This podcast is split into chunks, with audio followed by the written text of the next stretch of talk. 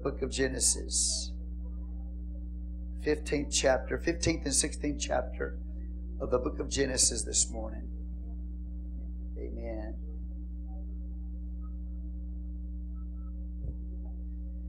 Fifteenth chapter comes after Abraham's victory and the reception of the kings, his rejection of the king of Sodom, and his reception of Melchizedek, king of Salem.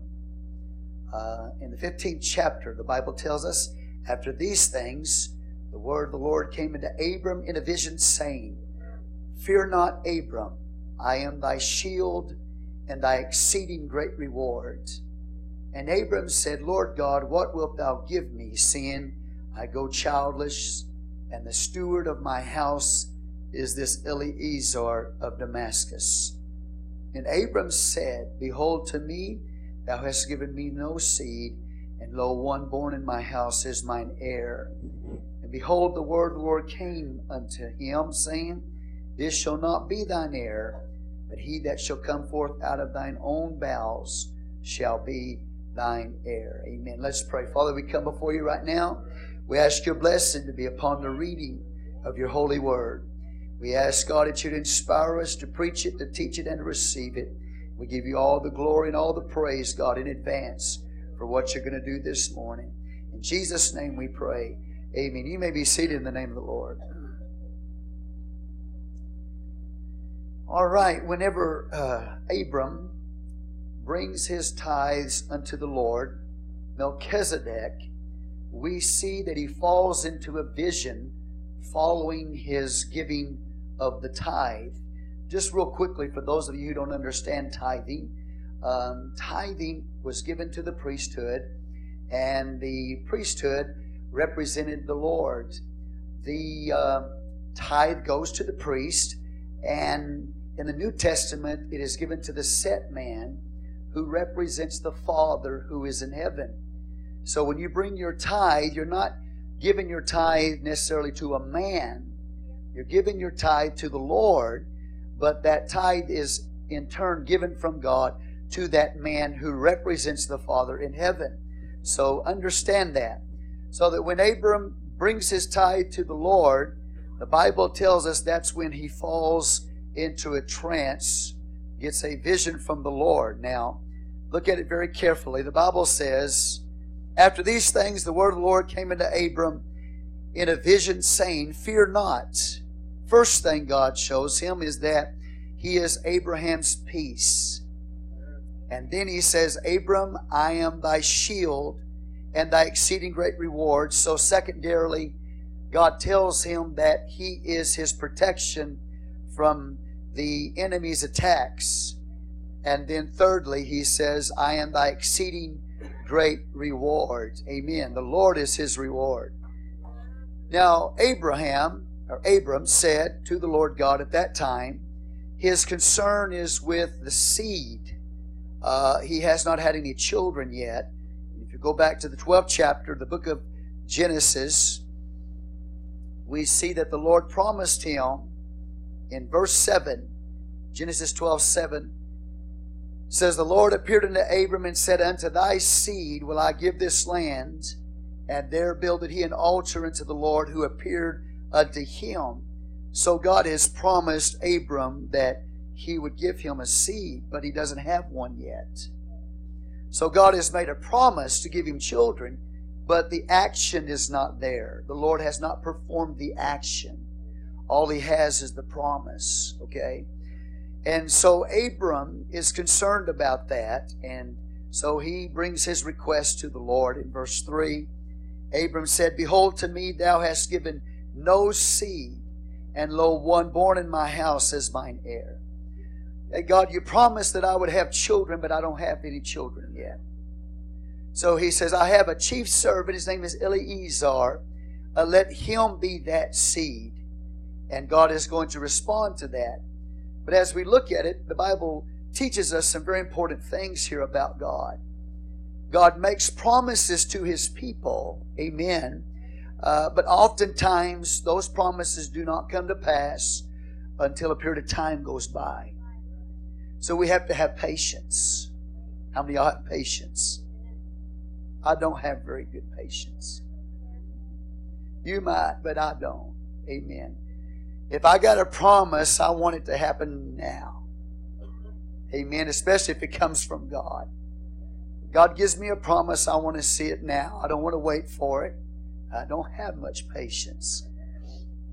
But when it comes to the things of God, God gives us promises, but we have to be patient with God because it sometimes takes time and sometimes a long time before you see the promises of God fulfilled or before you see God take action. And God had made a promise to Abraham that he would have this seed, these children. Abraham looks over and he sees Lot. Lot has children. He looks at some of his servants in his house, and they all have kids running around. But where is his? So he, he's uh, not very patient right now. He's saying, God, I see everybody else having kids, but I want one. I want one. Right? You with me here? Why, why haven't you fulfilled your promise to me, God? You're giving everybody else kids, but not me. And so I when it comes to the things of God, God's going to give you promises and make promises to you, but you're going to have to be patient. You're going to have to wait on the timing of the Lord because it's not in my timing and it's not in your timing. It's in God's timing. And we have to learn to be patient when it comes to the things of God and the promises of God in our life. A lot of times people give up their walk with God and they give up the promises of God because they haven't seen it happen. You have to trust God. And sometimes God will allow you get to get to the end of your strength. Let me say it again so you'll hear me. God will allow you to get to the end of your strength so that His power can be manifested. And it's not that God has anything against you. He's, it's not like that. It's, it's not like that. God is just letting you get to the end of your strength so He can manifest His strength in your life. And until you see that happen, you're going to have to be patient. And you're going to see other Christians, other people in the church, and a lot of good things are happening to them. Blessings are coming into their life. And you're looking at your life and you don't see all the blessings taking place. And you're going to have to be patient. When you see your brothers and sisters getting blessed, you're going to have to learn to worship God and to be thankful to God for the blessings that God has blessed them with. Amen. Because if you're not, if you're not that kind of person, you're going to look at all the blessings that everybody else has, and you're start going to start getting jealous, and you're going to start getting envious, and in some cases you're going to start getting a bad attitude. You're going to get bitter. Amen. If you're not careful. Because you know God has made promises to you, but you haven't seen them. But you see everybody else blessed and you see everybody else doing real good. And when you see that, you're going to have to remember what I'm preaching to you this morning. That God has not overlooked you and He's not overlooked me. At some time, blessing is going to come to you, but you're being tested. My faith is being tested, or your faith is being tested when you see it happening for somebody else and it's not happening for you.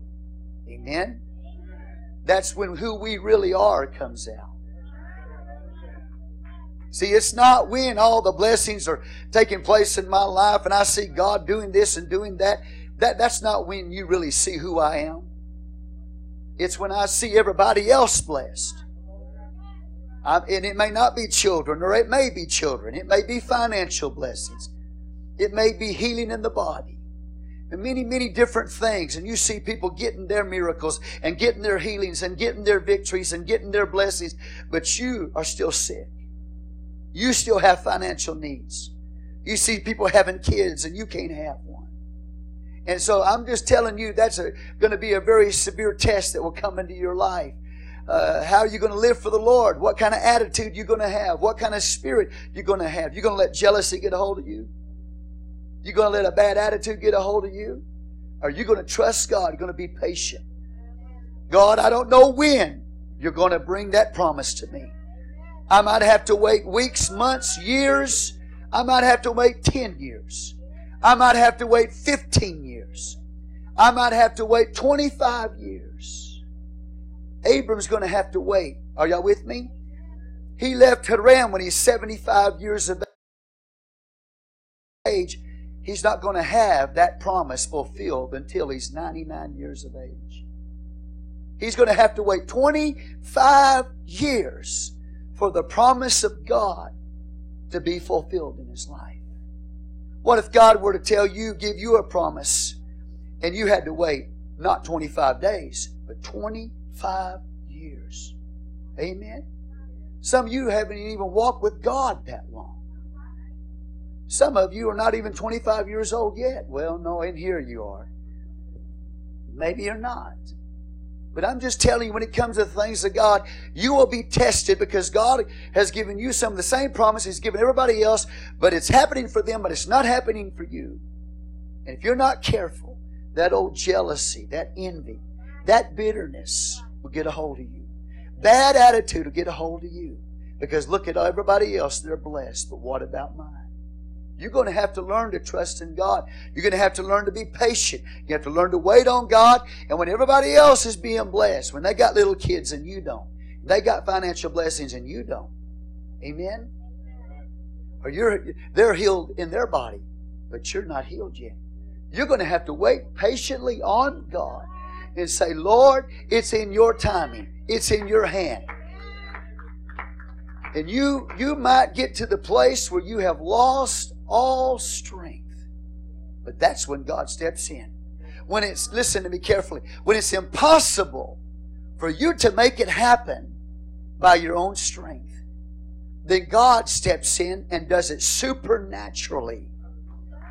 Because when the promise finally does come to Abraham and to Sarah, they have no ability in their physical bodies to do it.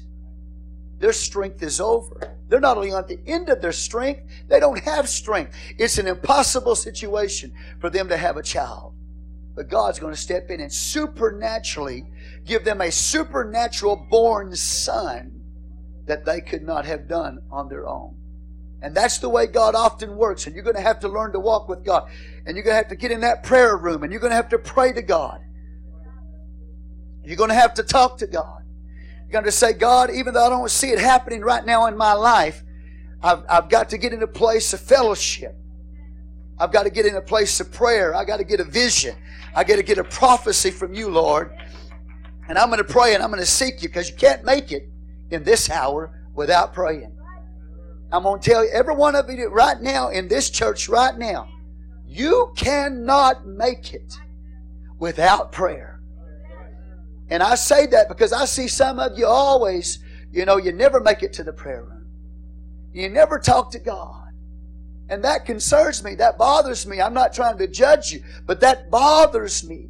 Because there's, what is your answer to get up out of your depression? What is your answer to get up out of your oppression? What, what, what is your answer?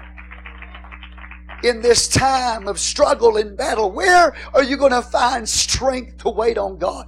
Where are you going to get the strength to go on when you don't see His promises fulfilled in your life? You're going to have to have a relationship with God. You're going to have to talk to Him. You're going to have to know He's a friend that sticketh closer than a brother. You're going to have to know that He's with you. You might not see the blessings manifested in your life, but if you've got God, you got everything you need. If you got God, you got everything you need. And God knows everything. So when he comes to Abraham, he says, I am. Look at this. By the word of the Lord. He says, Fear not, Abram, I am thy shield. I am thy exceeding great reward. You need to see that. You've got God in your life today. If He's your God, if He's your friend, if He's your Savior, what an awesome thing. To be able to say that God is my friend, God is my Savior, God is my peace, God is my strength. To have God in my life is more important than to have any blessings that I might see. Amen. So you got to get in a relationship with God that is so strong that no matter if you don't see the manifestation of His promises in your life, you still got the promiser. You still got the God of glory. Hallelujah. And I look at some of you, and some of you have tremendous difficulties, things that you're facing in your life, and I look at you, and the only way you can be making it right now is if you know God is with you. The presence of the Lord is with me and I'm not seeing it the way I would like to see it manifested going on in my life, but I'm going to trust Him. I'm going to believe Him. The promises are going to come. He will put action to what He's told me. Amen. But you're going to have to be patient. And by human nature, we're not patient. I've already told you. By human nature, I am not patient. Hallelujah. But I'm going to have to learn that. Amen. And some of you think, well, Lord, I don't know if I can go on anymore without seeing a manifestation. God says, you're going to have to trust me. You're going to have to wait. You're going to have to learn patience. is this helping anybody here today? You look at yourself and you say, I'm not getting any younger. If it don't happen soon, praise the Lord. Amen. You know, I didn't get married till I was 26 years of age. Amen. And I didn't I didn't have any kids until I was even older than that. Right? So you're just going to have to be patient. You're going to have to trust God and cultivate a relationship with God that's more important to you than anything else. More important than children, more important than a relationship, more important than money, more important than anything. You got to have a relationship with God. If you don't have that, you can have kids, you can have money, you can have health in your body, but if you don't have God, you're going to be empty on the inside. You can have a good job and a well paying job and all that, but if you don't have a relationship with God, you're going to find out you're empty. So you got to be patient. You got to know God, God, God is my peace. I'm not going to fear. He is my shield and my exceeding great reward. He is all of these things to me. Amen. Hallelujah. And I see other people's kids in the church. Mine's not. What am I going to do? What am I going to do? Get depressed? Get discouraged? Give up? Stop seeking God? No. I got to say, God, if you did it for them, you can do it for me. Amen. If you gave them children, you can give me children. If you bless them financially, you can bless me financially. If you sent that church revival, you can send this church revival. You got to be patient. We first started the church, there was only a couple of people in the church. Sister Sonia was one of them. Amen. Brother Mark wasn't even in the church at that time. Sister Sonia and uh, one other family, they're, they're no longer uh, in the church, but only a few people in the church. You get up, you got to preach by faith. Amen. You look at a couple of people, and of course, my wife was in the church. I can't forget her. Amen. Let me not forget her. Hallelujah. Didn't even have any kids then. I didn't have Jeremiah. Didn't have Victoria.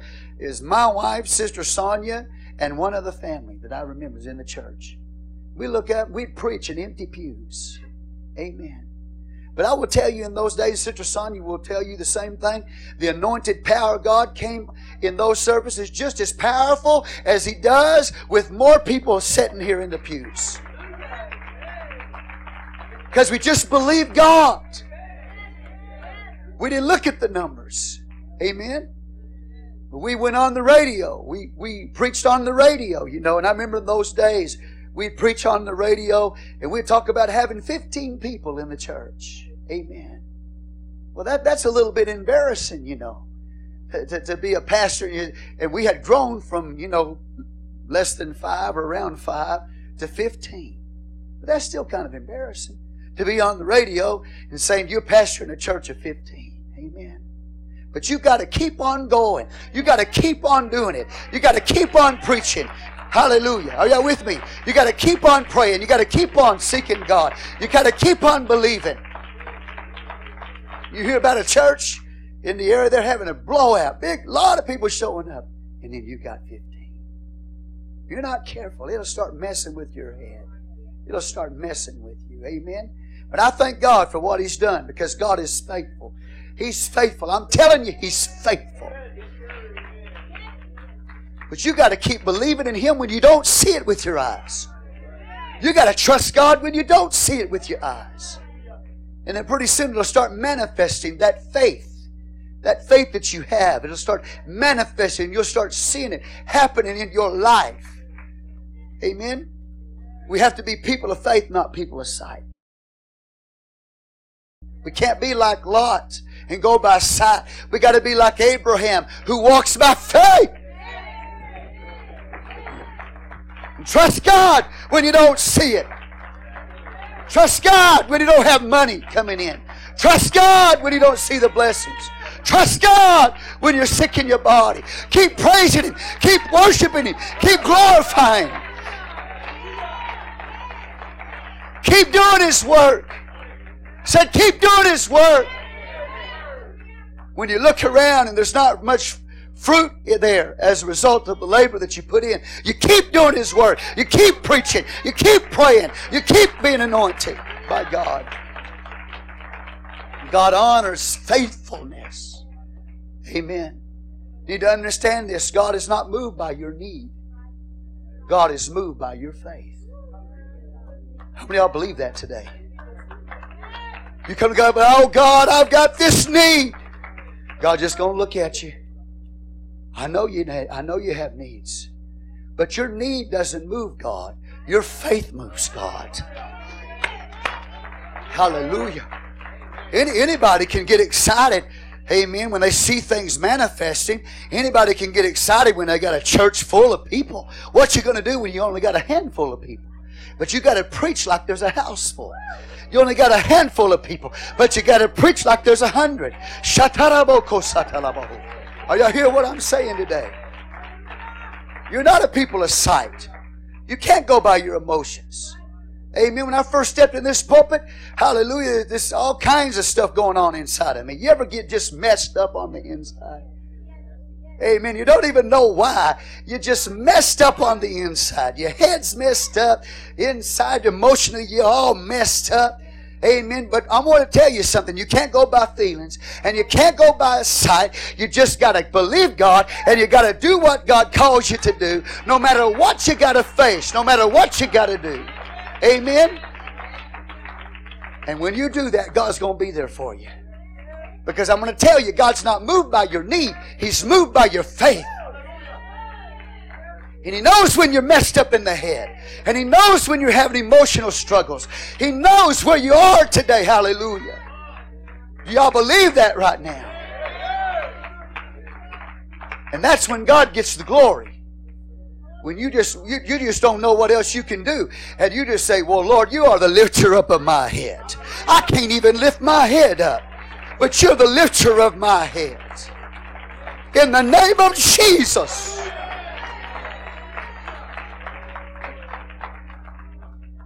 It's not when you have it all manifested before you. That, that's not really when you're walking by faith. It's when you have just the opposite, when you have the promise, but you don't have the fulfillment of the promise yet. God gave that man a promise, but he doesn't see the promise yet. That's a great test. That's a great trial in your life.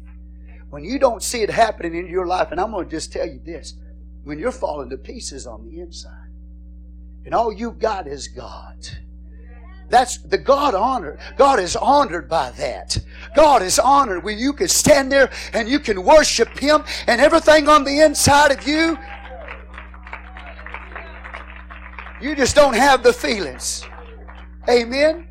You don't even know if you can lift up your head. I'm just being honest with you today. But God gets the glory when we live for Him by faith. Amen. You know, I I pastored for a little bit and I've seen people come and people go. You don't know what that does to a, a pastor's heart when he sees people come and go. Amen. And he's got to keep on going. But they just uh, they they just decided to skip. They decided to tiptoe to the tulips, you know. Hallelujah. Well, I got to keep going. So does this church. Hallelujah. Amen. Give God a hand, a hand clap of praise. You just you just got to keep going. And you you know you look at your life, you say, well, this one's not in the church or that was not in the church. Well, I've gone through this multiple times, but I got to keep on preaching. I, I, I don't I don't have the luxury of sitting on in my pew and just kicking back and just you know what I'm saying? I got to keep on preaching. All I'm trying to do to you is to encourage you. Is that when you're going through stuff, you're going to have to get up. You're going to have to serve Him. It's, it's not going to always go the way you want it to go. Amen. You're, you're going to have to get up and, and, and keep going in the face of great trial, in the face of great te- uh, uh, testing that comes in your life. But God is with me. I feel Him this morning. He's already lifted my head, He's already touched my heart. But you do it by faith. You don't, you don't go by feelings. You do it by faith. Amen. And it's amazing if you'll do that, how God just steps in just, just like that, said, See, if you'll trust me, doesn't mean anything's changed, but you've trusted me and I'm with you. You can feel me. I'm everything you need. And I hope it's hope I'm blessing you today. Because we I think we go by feelings too much. We go by sight too much. When our head's messed up, we go by that something going on in our life. Our, our, our, emotions are all messed up. We go by that. Amen. And, and, and that's real. You, you, you just can't throw them aside. But He's the lifter of my head. He's my strength. He's everything I need. If I've got God, I've got everything I need. If you've got God, you've got everything you need. You got to praise Him when you don't feel like it. You got to pray to Him when you don't feel like it. You got to believe Him he gave me a promise that's in His Word. And I don't see it happening right now. Don't see it happening right now. Amen. God to call you to situations. You know, it'd be, be wonderful God called some of you to pastor a church that's already got a thousand people in. But what if He called you to pastor nobody? That means when you started, you didn't have anybody. And everything you did, you had to do by faith that God, God had given you that word. You look out and you see an empty church. I'm just trying to give you some understanding. You have to hold on to the promise of God. You have to believe God. I can't, I can't go by sight right now. Just give me some blinders, God. Just give me some blinders. I don't even want to see it, God. These are just evangelists for unbelief. That's all they are. These, this vision, these five senses I've got, all they are is evangelists for unbelief. And every one of us in this church have five senses. We all have five senses. What we see, what we hear, what we smell, what we taste. Amen? There's one more and I forget what it is. Feel. Feelings. Feelings. We all got five senses, but all they are is evangelists for unbelief. That's all they are. If you go by that, if I go by that, we'll never see what God wants to do in our life. Because we're going to have to learn to be patient. We're going to have to trust God. We're going to have to praise Him and pray and worship and live for Him and serve Him.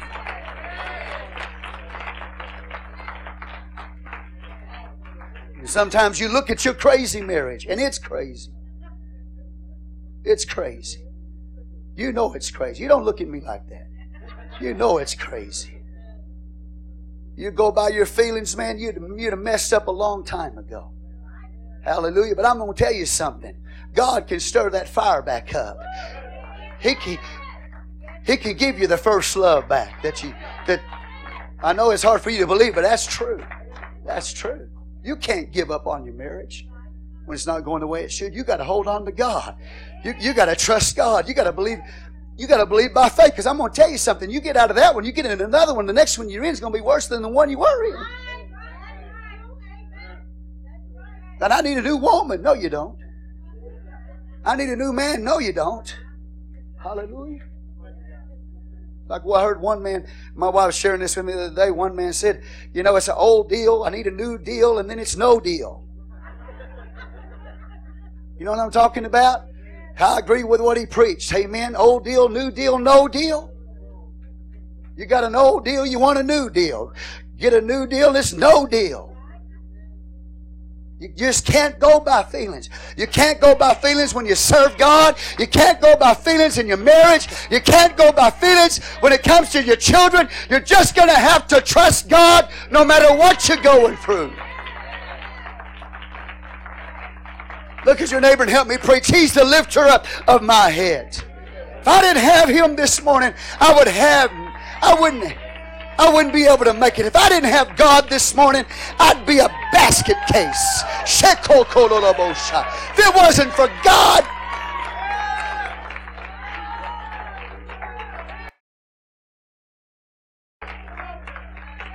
But I got him this morning. He's got me. You've got him this morning. He's got you. You got everything, everything you need. I got everything I need in Jesus. I said in Jesus. You can't go by it. You just can't. You just can't. You're gonna. If you go by those things that you feel and what you're seeing, your emotions, those those five senses will take you right into unbelief and right out of the kingdom of God. I want to tell you something. My God is faithful.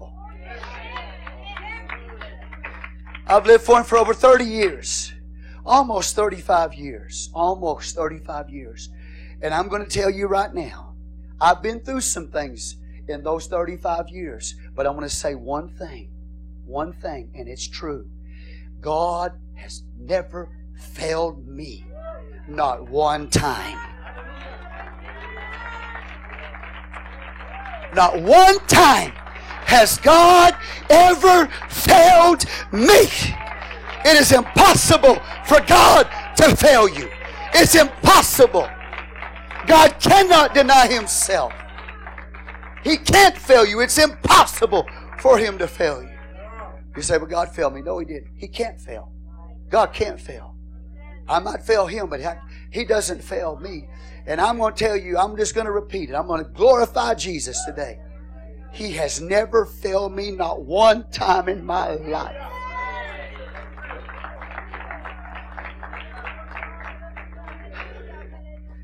He died for me. He gave his life for me. If he gave his life for me, I should be willing to give mine for him. No strings attached. I said, no strings attached. If it don't go the way I want to, I'm still going to live for him. I'm still going to serve him. There's no strings attached. Do you hear what I'm saying? Give God praise in the house.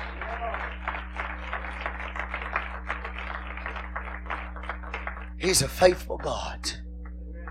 How many of y'all believe that today? He's a faithful God. He's never failed. I'm going to say it again. He's never failed me one time. Not one time. And I had to trust Him in very difficult situations, and you have too. But I promise you, He never fails you. He can't fail you. Amen. Give the Lord a hand clap of praise. So we got to be patient. Got to wait on God. And it may take years before you see it. And a lot of, I, have tried to help people through the years, and, and they get impatient. You know, they take things into their own hands, and they want to make it happen in their time. And I look at them and I say, you just can't do that. It's, it's just not time right now. You, you know, just wait. I'm not saying you can't do it. I'm just saying wait. So all I'm telling you is just wait. And I've seen saints get all upset, leave the church because I just told them to wait. Can I tell you something today? Years have come and years have gone. But, but some of those situations that I tried to work with uh, to try to tell them to wait, let me tell you, they're divorced today. I don't rejoice in that. Their marriages fell apart. They were in the church of the living God. Amen. I was trying to help them. They wouldn't listen. Their marriages fell apart. One man, young man I know, alcoholic. He just drinks all the time. He got thrown in jail. Used to be in the church, but just wouldn't listen to nobody. Trying to help them, tell them just wait. I'm not telling you no, just wait. You have to be patient. And because they weren't patient, they just walked out and they're in a mess today. How many? I don't want my life to be in a mess. I don't want your life to be in a mess. I don't tell you that to gloat. That saddens my heart. But I'm telling you, there's people that are not patient. They're not willing to wait on the timing of God. Amen. It may take years, but I'm going to wait on the Lord. Uh, I'm not going to marry the wrong person. Hallelujah. I'm going to wait on the Lord. Hallelujah. I'm not, I'm not quitting that church. I'm waiting on God. I'm waiting on God. The only way I'm quitting that church is if God has another one for me to do a work in. I'm not quitting that church. I've been through this. I'm telling you the truth. Before I ever started pastoring, I was in difficult situations. Difficult situations. And, and uh, my flesh was hurting so bad, I'd lay on my floor. In the middle of the night, God said, God, when are you going to help me with this situation? I'm hurting so much. I've got so much pain. But God, I'm not moving. I'm not moving from this situation. I'm not moving out of that church until you call me to pastor. I don't care how much I'm hurting. I don't care what I'm going through. I'm not leaving this church until you call me to pastor. And it wasn't long after that that God called me to pastor. And that's the only way I would leave that church, no matter how painful it was until God called me into the ministry. Because I knew if I did not make it in that house, if I quit there, I would never make it in ministry. You got to hear what your pastor's saying. People today are looking for a way out. They're looking for an easier road. We're not looking for an easier road. God's called us to be patient. He called us to wait on Him. He called us to trust Him. You got to stay put no matter how hard it gets. People today, they get a job. It won't be a year or two, they have another job. Another year or two go, another, another job, another job, another job, another job, another job. You shouldn't. you should, once you get in the kingdom of God, you get in the church, you shouldn't go through this cycle of always changing jobs all the time, trying to find something better. Sometimes you just got to stick with it, stay with it, see it through. Hallelujah. Amen. People in that business are looking for people that'll be dependable. Hallelujah. That'll stick it through. And promotion comes with that. But you, you just can't just quit every time. You think it's going to be better somewhere else. You got to stick, stay with it. Hallelujah. Hallelujah. Oh, Sister Sonia and Brother Mark are going through a test in their life right now. And I didn't see Brother Mark. He's probably out. He, he likes to walk the back 40.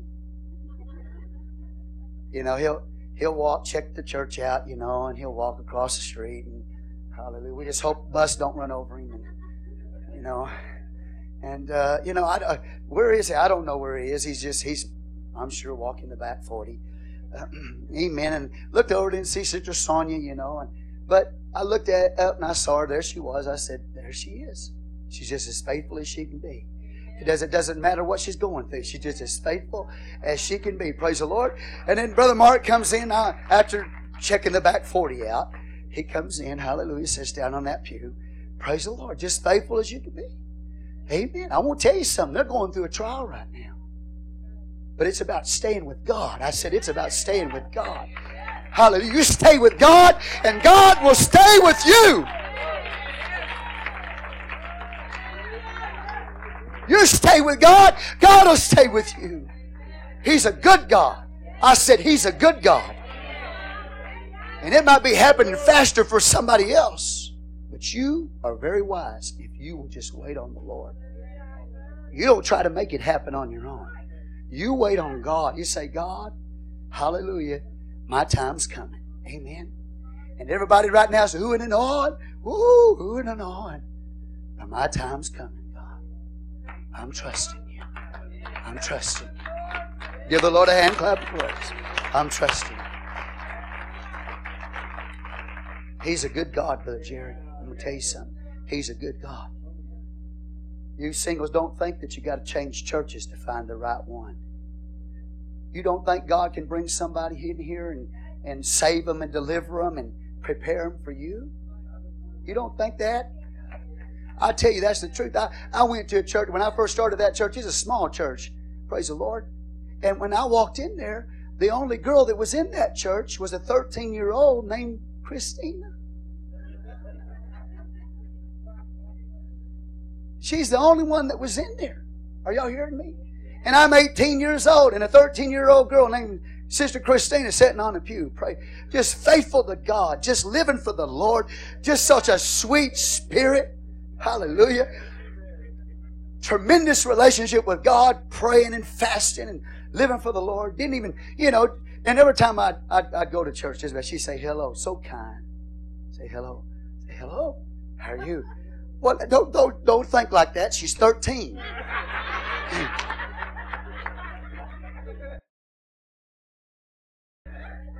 But, but I just noticed how kind she was. Just how kind she was. Praise the Lord. And, and I, I'm telling you, when you're 18 years old, you know, young man, 18 years old, you, you, you, you, hallelujah, it's, it's hard. Amen. Temptations, uh, as soon as I got into church, would you believe, as soon as I got into church, temptation came standing on my front door. The most beautiful blonde haired girl you've ever seen in your life. The only problem is she didn't have God in her life. Are you hearing me? Oh, there was a tug. See, that blonde haired girl met me when I was in the world. And then I got in the church. Now, what am I going to do with her? well, praise the Lord, God worked that one out too. She was unfaithful to me, went out and you know, got with somebody else, and I was hurting for a while. But I'm just telling you, I was lonely. I was 18 years old, and I was a young, lonely young man going to church. And Christine, at 13 years old, she the only girl in the whole church. Amen. And I waited five years. Five years.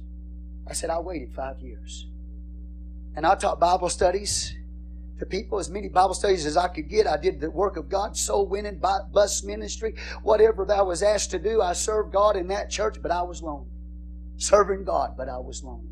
Hallelujah. Busy for God, but I was lonely. And I'd get down on my knees and I'd say, Lord, I sure would like a pretty blonde. I'm just being honest with you. Five, five years. Five years. Lord, I want a pretty blonde. And all of a sudden, this blonde, blonde girl speaking in tongue, Holy Ghost girl, Jesus' name girl, comes to the church, gets in my life. Praise the Lord. I said, Lord, that must be the answer to prayer. She's that pretty blonde. And she got the Holy Ghost. And then the Lord started saying, You got to put her on the altar. I said, oh, What are you talking about, God, putting her on the altar? She's the one for me. God said, Put her on the altar.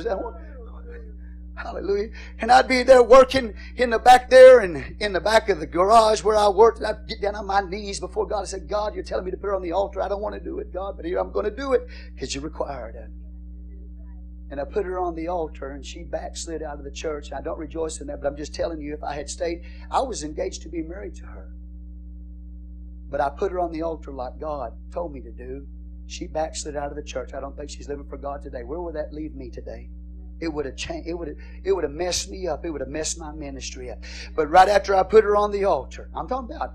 Are y'all with me? I've been I've been lonely for five years. Are you with me? Hallelujah. I think I said I got married when I was 26. I don't remember. Somewhere in there. But I, I put her on the altar, and guess what happened? As soon as I did that, here comes Christina.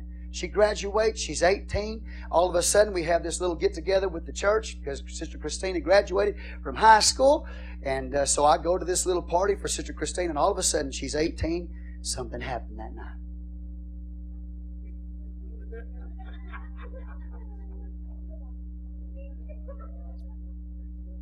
Something happened. It just happens. I don't know what happens, but it just happens. And, and, and somehow I ended up with, with her little flower that she wore at her graduation, and she sprayed that thing with San Saba. San Saba is a perfume. San Saba. And, and, and I, I put that, I had an old 1979 Trans Am that I was driving, and I put that flower right there on that, you know, visor. Praise the Lord. Amen. It smells so good. I said, it smells so good. Hallelujah. But I had to wait five years and I was lonely. And I was tested and I was tempted and all these things and I had to trust God and God told me to give it up and I had to give it up. But He brought Sister Christina in my life. Amen. That 13 year old girl, the only one that was in the church when I first got in the church. Amen. Make a long story short, we went to a youth to a youth conference and I heard the voice of the Lord say again, put her on the altar. Put Sister Christina on the altar. That broke my heart. God would tell me to put her on the altar too, I thought that means it's over. God's God's going to take her too. I put her on the altar. I broke up with her there at that youth conference. She walked around. She was so depressed the whole time. I'd look, her, look at her at that youth, youth conference and she's always sad. Hallelujah. Not sadder than me. Not sadder than me. You know? Amen. But guess what happened? God restored her. God gave her back to me. But He tested me. Are y'all with me here today? Now, and, and we got married, as you can see. We've been married. I, I was talking to her the other night, and I said, uh, you know, this we have an anniversary February the first, and I said, I, think it's going to be what is that? She's 29 years. 29 years with the same person. I told her, I said, we've been together a long time. He said, That's right. We've been together a long time. 29 years. Are y'all with me here today? I'm just sharing you, I'm sharing with you this for a reason. Amen. It just you're just going to have to wait on God you're going to have to be patient. And it's hard sometimes. But if you'll be faithful to the Lord, God will start moving. Amen. His promises will come to pass. And they might not be blonde, but they're better than blonde.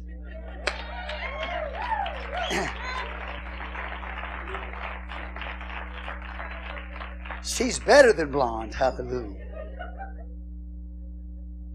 God gives you gives you better than you want. Amen. But I'm just sharing a little testimony with you. We we've been through some tests and some trials in our life, but we learned to wait on God. Hallelujah. Give the Lord a hand clap of praise. He's a faithful God. So if it's relationships or whatever, you just trust God. And it's it's amazing to me. And once Sister Christine and I got, you know, to seeing each other, uh, we go to church. Nobody even knew we were seeing each other because I'd sit on one pew, she'd sit on another pew, and we'd worship God the whole time. Nobody even knew we were really even seeing each other. Hallelujah. Y'all with me? Except the pastor. He knew that. But we didn't sit together in church. And if you do, I'm not putting that down. I'm just saying we didn't do that. Because when we went to church, it was about God. When I went to churches about God. And we'd praise and we'd worship and we'd dance and we'd look, jump over the altars and everything else. Amen. She sat over there and I sat over here. Then all of a sudden we announced that we are engaged to be married, and everybody goes, What? What? They come and they said, We didn't even know y'all were seeing each other. You're engaged to be married? What? Because y'all don't sit together in church. You with me here? Amen. Thank you, Jesus. We just we just had a passion for God. Hallelujah. I said we just had a passion for God. And I'm t- I didn't I didn't plan on saying all this to you this morning, but I'm just saying this so you'll understand. You have to be patient. You have to wait. You have to walk with God. You have to trust God. When you don't see it happening in your life and you can't get out of His will, because if you get out of His will, you got one big mess on your hands. One big mess on your hands. And all you can do then is say, I wish I'd have listened because I got a mess on my hands. And God doesn't want you living like that. Hallelujah. God's got good things for you if you and I just wait for Him patiently. Give the Lord a hand clap of praise. Let me just say this God cares so much about your life today that He basically has, I pretty much have set aside up to this point what I was going to preach this morning just so God could talk to your heart. Just, just so God could have a one on one with you to let you know you're going to have to trust Him. You're going to have to walk by faith. You see other people getting blessed, you don't cop an attitude. You don't get bitter. Hallelujah. You see, you see it going good for them. How, how do you know it's going good for them? For, for them? You, you know everything about their life? Do you know? Is it everything perfect in their life? No, you judge it based on what you're going through. You say, well, I'm going through this, but they're not going through that. But that doesn't mean they're not going through something else. And it might be bigger than yours. The Bible says we're not to, to judge each other by uh, each other. Amen. That's not wise, Paul said, for you to look at somebody else and, and to judge yourself based on their life. You got to stay faithful to God because you don't know everything that they're going through. You don't know all the battles that they're going through. Hallelujah. You might think it's all together, but I'm telling you today, you don't know everything. You don't know the cross they got to carry. You don't know the burden God has asked them to carry. You don't know that. All you can do is just look at your own life. and that one area of your life that you're having struggle with, you say they're not. I'm just telling you. You don't know the cross they're carrying. You know the you don't know the burden God has asked them to carry. You can't judge yourself by somebody else. You got to be faithful to God. Brother Jerry, you be faithful to God. Hallelujah to the Lamb. Give the Lord a hand clap of praise.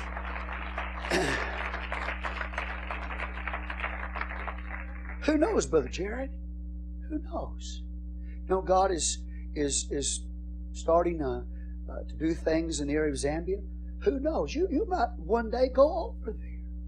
Hallelujah. There, there might be some young lady there. You thought she was going to be in America, and she wasn't even going to be in America. And you travel to Zambia, and while you're ministering there, God connects you. What would happen if you did it all by yourself right here? And then you get over there, and I'm not prophesying that you will, it's possible. But you get over there and you've already got, you've already took it in hand. You made your own decisions. You got the person you wanted. And you get over there and you see this young woman walk by you, and the Holy Ghost said, That's your wife. And you have to say, But God, I already have one. He said, You got ahead of me. That's the one you should have married. What are you going to do then? That's why you don't want to you don't want to get ahead of God. You want to wait on God. Because I promise you, when that person comes, it's the right one, God will say, That's the one. But you've already jumped ahead of God. Uh, what are you going to do then? You jumped ahead of God. Temptation, right? And then the rest of your days, you're going to be thinking about that one you should have married that you that you can't marry because you got married to somebody you shouldn't have got married to because you were not patient. What a sad situation that is. Are y'all with me? You hear what the Word of God is saying today? I promise you. I promise you. God will tell you. He'll tell you. You're going to know it too. You know, you describe what you want, but God will say, no, this is the one. Brother, you don't get ahead of God. How old are you right now? You're 26 years old. You're young. You're young. I know you feel old. I know you feel, yeah, I'm getting older. I'm getting older. I don't know what I'm going to do. I'm getting older. Praise the Lord. God, look at just every every time you start getting tempted, brother, you start getting lonely, just say, God is able.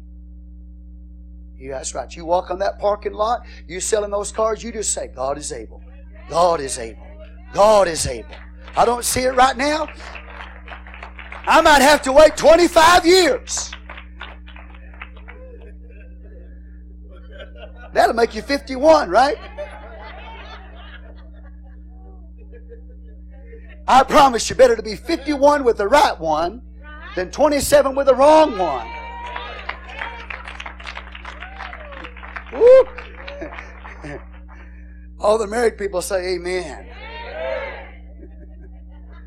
amen. That is the truth. that is the truth. How y'all love the Lord? You just you just walk, you just say, God is able. God is able. He made a promise to me. God is able. Amen. And Brother Jared might not even want to be married. He might have the gift of singleness. Amen.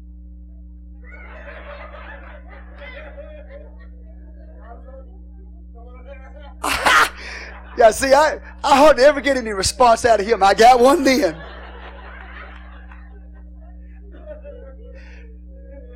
Instead of saying, Yes, Lord, standing up, Yes, Lord, Amen, he said, I don't have that one, Amen. In Jesus' name, I don't have that one. I don't have that gift. I know I don't have that yet.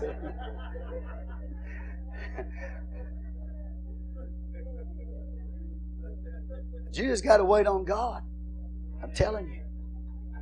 And you cannot look at other people's lives you you listen, you can't even really travel the same road that they travel to get where they are always. Because God may have a different road for you to travel to get where He wants you to get. Are y'all with me here today? Give the Lord a hand clap of praise. I'm gonna I'm gonna walk it the same way Pastor walked it. You can't walk it the same way Pastor walked. Amen. He may take you a little bit different direction than he took me. Amen. Thank you, thank you, Jesus. I didn't find my wife on the mission field. He might. You with me? But you know what? When I got related, got in that relationship with my wife, you know what she told me? She said, God called me to be a missionary. She called me to, he called me to be, I believe God wanted me to be a missionary. That's what she told me. That's how committed and how dedicated she was. Are y'all with me? Well, we've been to Taiwan, the mission field. Are y'all with me here today? We have we're not missionaries. We we are missionaries here, local missionaries. Amen. In America. But there, who knows what where God's going to lead us eventually. Now, I'm not saying to to uh, to pastor somewhere else. All I'm telling you is this: is that you can't travel the same road always, because there's different. Are you with me? There's different roads that'll take you to the same place, same destiny. You say, but Lord, I missed my plane. I missed my plane. Let me tell you something. If you miss your plane, it doesn't mean you've missed the will of God completely. You can catch another one and still get there. There's more than one plane that'll get you to your destiny. Do you hear what your pastor is saying?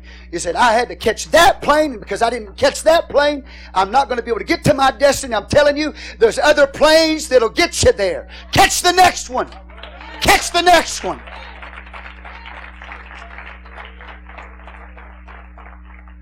But you have to stop trying to make it you're on your own Live it on your own, making your own decisions. God has to be in it. He's got to be in my life. He's got to be in your life. I'm trusting Him. I'm trusting Him. He said, Fear not. I am thy shield and thy exceeding great rewards. You walk with me till you see the manifestations. You walk with me. Give the Lord a hand clap of praise.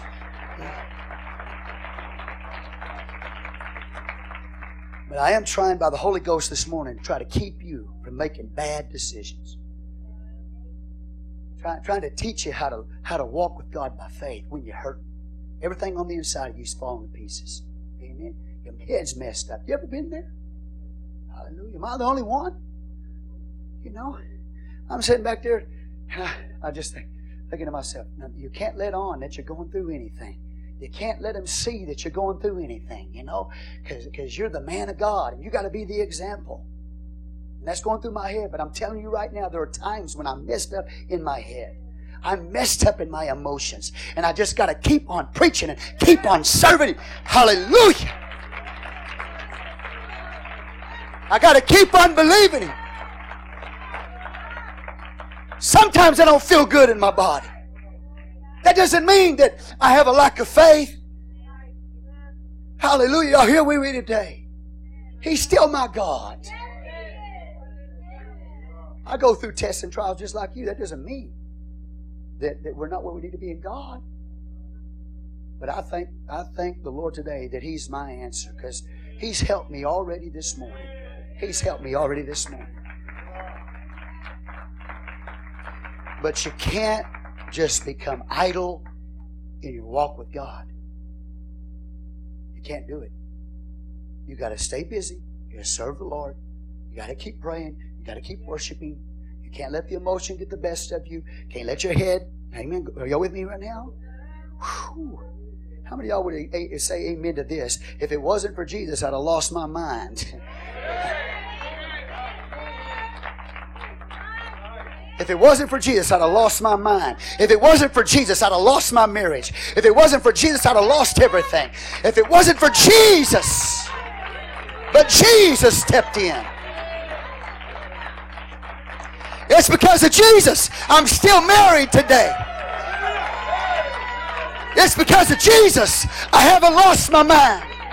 It's because of Jesus I haven't lost everything. It's because of Jesus He gets the glory. If it wasn't for Jesus, I'd be dead right now. If it wasn't for Jesus. Amen?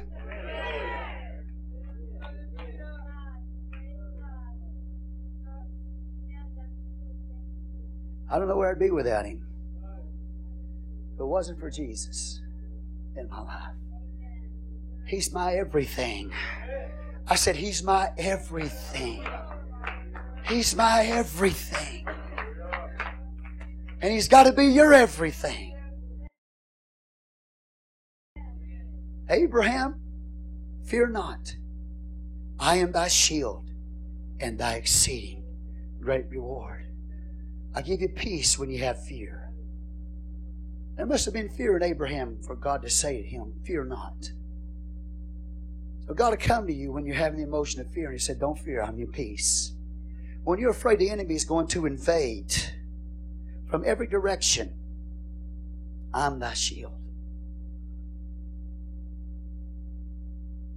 And then he says, I'm your reward. I'm your prize. If you get Jesus as your prize, you get God. You get God as friend, God as Savior. That is the greatest thing you could ever have in your life. To have God as your friend, God as your Savior. There's nothing like that. I'm telling you right now. He's my everything. He's my everything.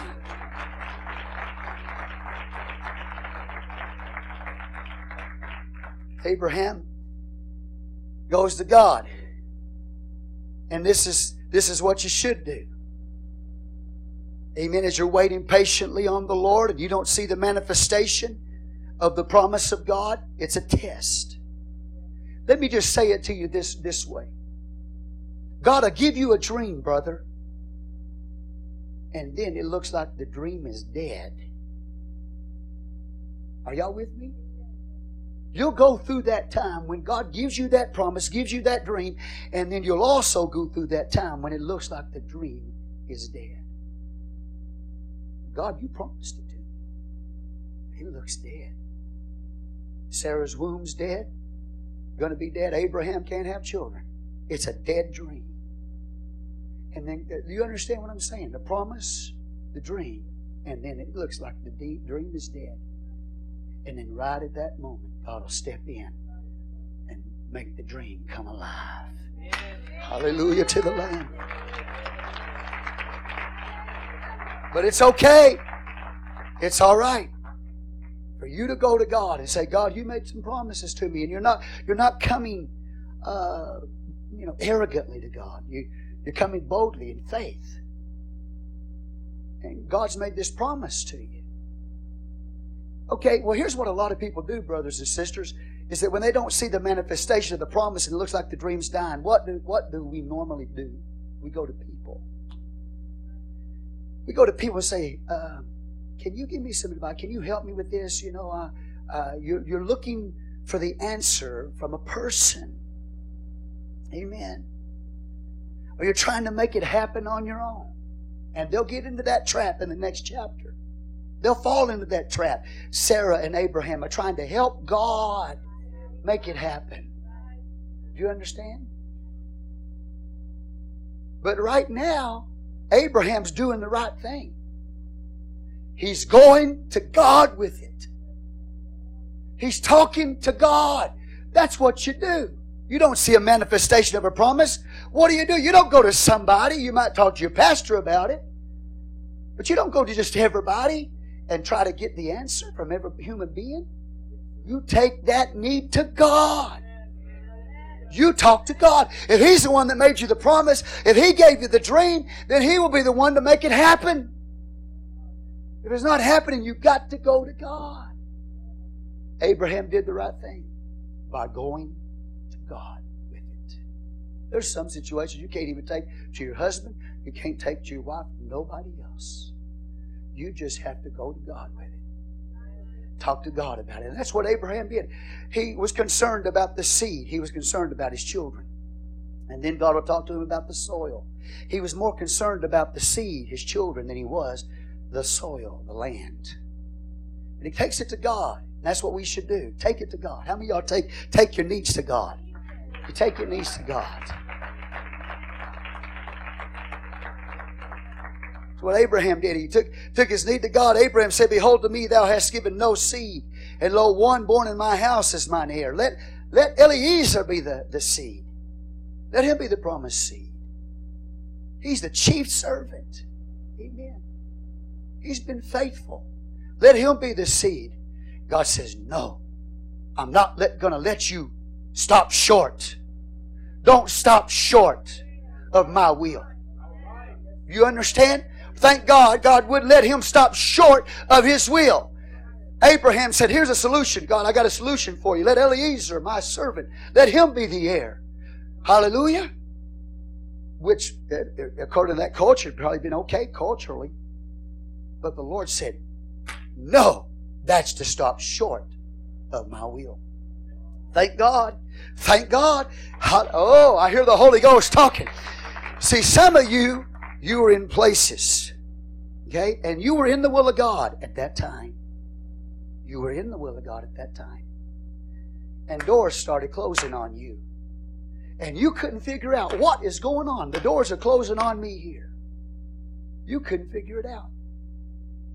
You were content to be where you were, but the doors closed.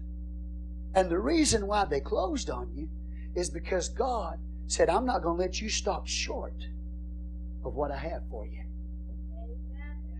Give God praise. I remember Brother Thomas going through things, Preto, going through things in his life. He's he's a welder contractor, you know, and it gets slow. He'd lose his job. It gets slow. He'd lose his job. And he's the kind of employee that nobody wants to get rid of. He's just that good. And and so when when doors would close and I remember one elder gentleman, uh, he was working for it. He just told him, said, don't have any more work.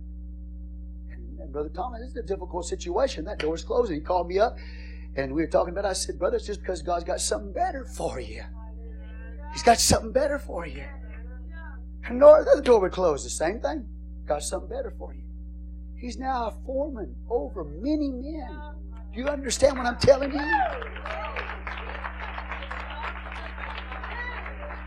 And when God shuts that door, don't get mad at God. You say, God, all of this is doing is just put, pointing me in the right direction. You, it's pointing me in the way I should go. You got something better for me. Hallelujah to the Lamb. Y'all praising the Lord right now? You might not be making more money, but you got peace. You might not be making more money, but you're not going to die an early death because of all the stress. You get to spend time, more time with your family. You get to be faithful to your God.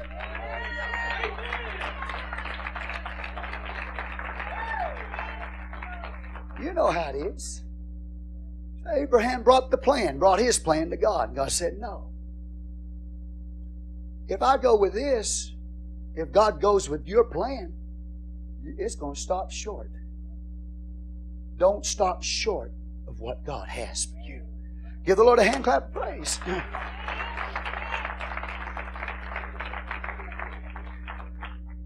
In verse 4, the Bible said, And behold, the word of the Lord came into him, saying, This shall not be thine heir, but he that shall come forth out of thine own bowels shall be thine heir. God is saying, We're not stopping short. I made a promise to you, and this promise is going to be fulfilled to the letter. Amen. We're not going to accept anything short of the will of God. No wonder when Jesus got on his knees there, he's fixing to go to the cross. That wouldn't be a fun thing to do, to go and get your hands nailed to a tree, your feet nailed to a tree, your side pierced, your head crowned with thorns, to die on an old rugged cross. That wouldn't be fun, would it? In that garden, though, he said, if it be possible, let this cup pass from me. Nevertheless, not my will, but thy will be done.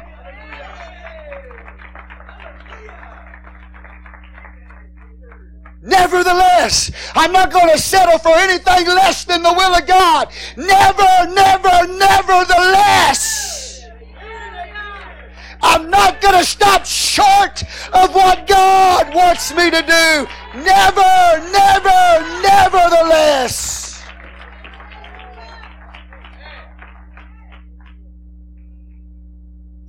That's why I need that earpiece.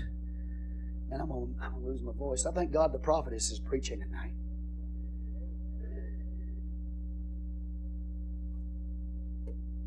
Nevertheless, when the cross is in the plan of God for you, nevertheless, because when you die, Jesus, on that cross, you will see your seed. You won't have children before that time. You're going to go to a cross and you're going to die a cruel death. But when you come out of the grave, you're going to see your seed, Isaiah says in the 53rd chapter. You're going to see a multitude of people because you're willing to sacrifice, you're willing to suffer, you were willing to go all the way to Calvary. Nevertheless, Abraham, nevertheless, you are not going to come short of the will of God. We don't. We're not going to have ulterior. We're not going to do that. We're not going to play that game. It's not an all, all ulterior way and another way. Are y'all with me here today? An alternate way? No, it's God's way. I said it's God's way. The Bible says, Amen. See, he goes to God and God gives him the answer. He's having to wait patiently. He hadn't seen the action yet, but what does he do? He goes to God and God talks to him. God gives him the answer. He says, We're not going to come short of it. It's going to come out of your bowels, Abraham. You're going to have to wait a little bit longer, but it's still going to happen just like God said it was. Amen? Now, watch this. He brought him forth abroad and said, Look now toward heaven.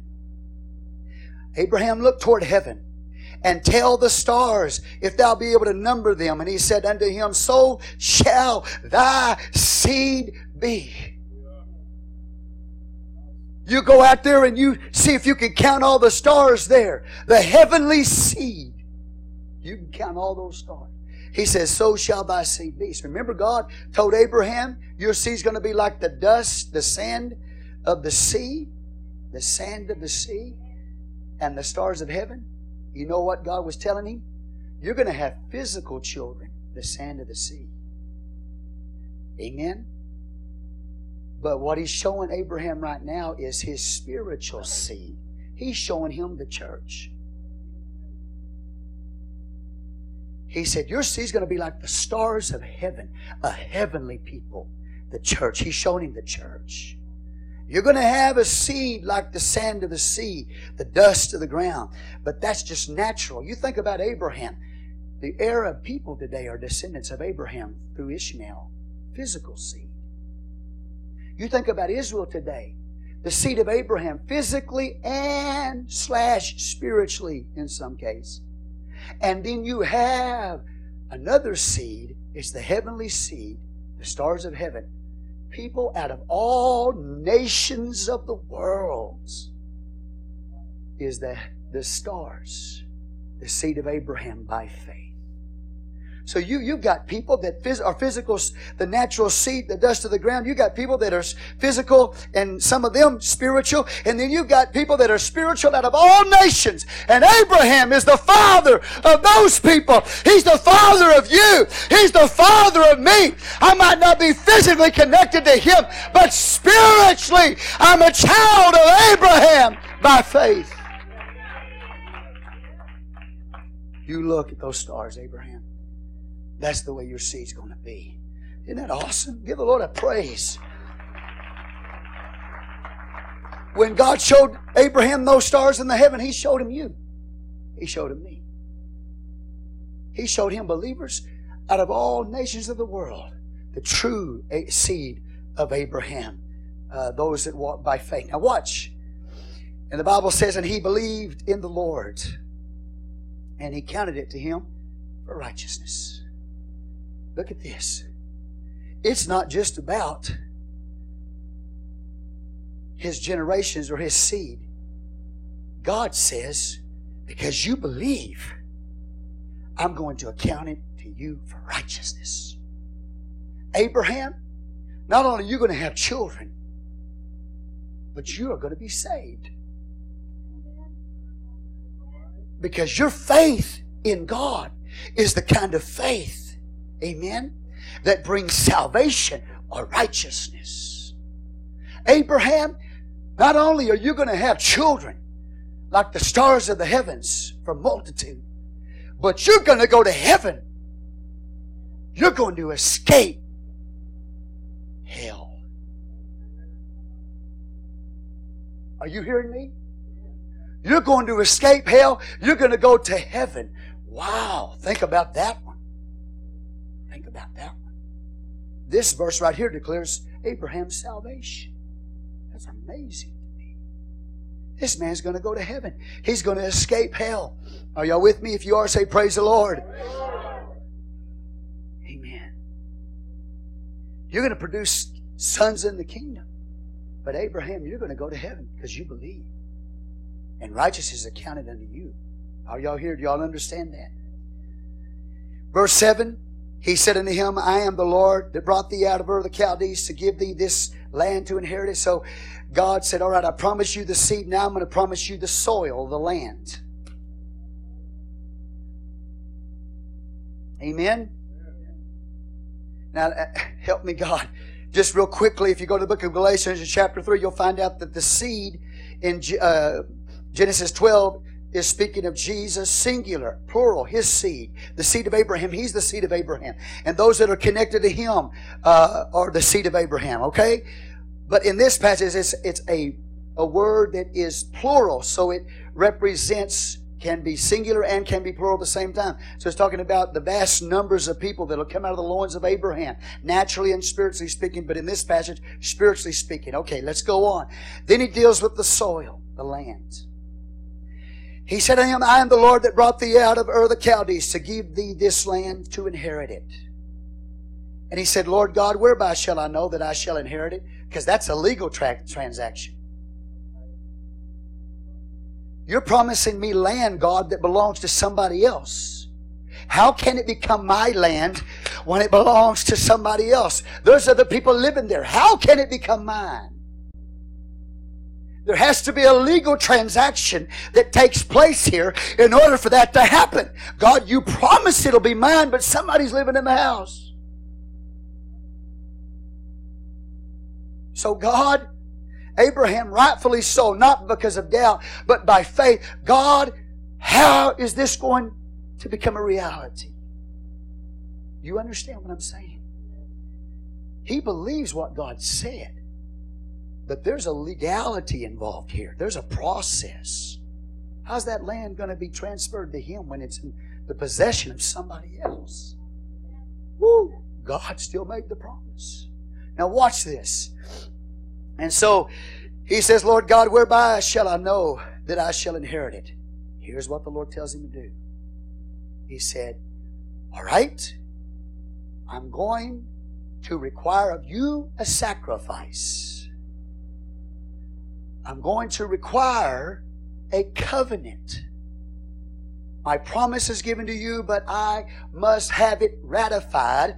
I must have it confirmed. It must become a reality. So there must be a contract. You understand? The land belongs to God. He can give it to whoever He wants to. But if Abraham, if you're going to be the recipient of that land that belongs to God, you have to have a contract with God. Does that make sense? For us today, when you enter into a contract, it's ratified or affirmed and becomes real when you put your name on it. In those days, it was different. If the land belonged to God and He wants to give it uh, to Abraham and his seed, there has to be a contract. It has to be a legal operation here called the covenant. And God is saying, I've got to have a covenant relationship with you, Abraham. I'm going to enter into a contract with you. And it's not by signing your name to a piece of paper. It's different. It's called a covenant, a blood covenant. Right, you with me? God's saying, if you want to know how I'm going to do it, it's going to be by a covenant, by a contract. Are y'all with me? How many y'all know if you saw a house somebody else lived in? Amen. Somebody walked up and said, I want, I'm going to give you that house right there. But Lord, there's somebody living in that house. You with me? How can I move in? Well, if you moved in without any contract, you would be in trouble. But if the person that, con- that owned the house uh, got together with you and you're in a contract with that person, you walk up to the person that's living there and say, I got a contract with the owner. I now own this house. You'll have to move. That's what we're talking about here. You understand what I'm saying? And so that contract, that covenant he would enter into had to be by blood. And so God tells Abraham, here's what I require of you. Amen. For that contract to be ratified. That agreement to become a reality. He said unto him, Take me a heifer of three years old, a she goat three years old, a ram three years old, a turtle dove, and a young pigeon. Are you with me? You're going to take those five. Now, just a side note, because all this passes through Calvary. It passes through the blood. It passes through Calvary. It's fulfilled at the cross, but some of it goes through the cross. Now, let me explain what I'm talking about. He said, You take and you kill what?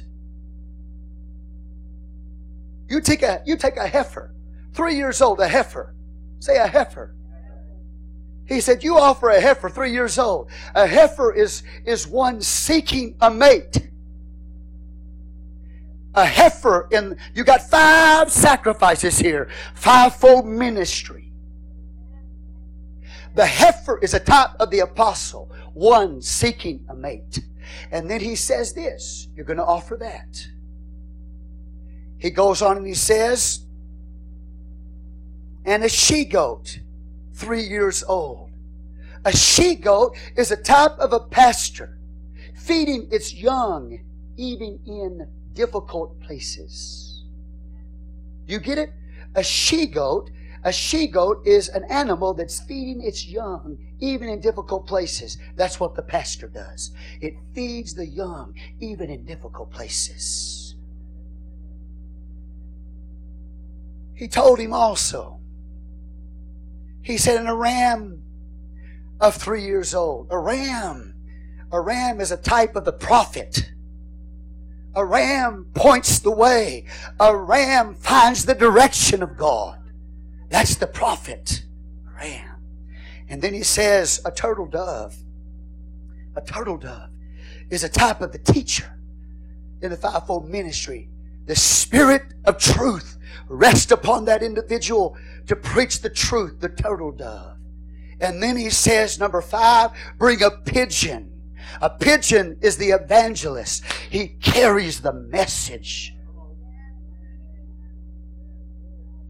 And so all of this is a type of the fivefold ministry. I'll say it again. We have the heifer, one seeking to make the apostle.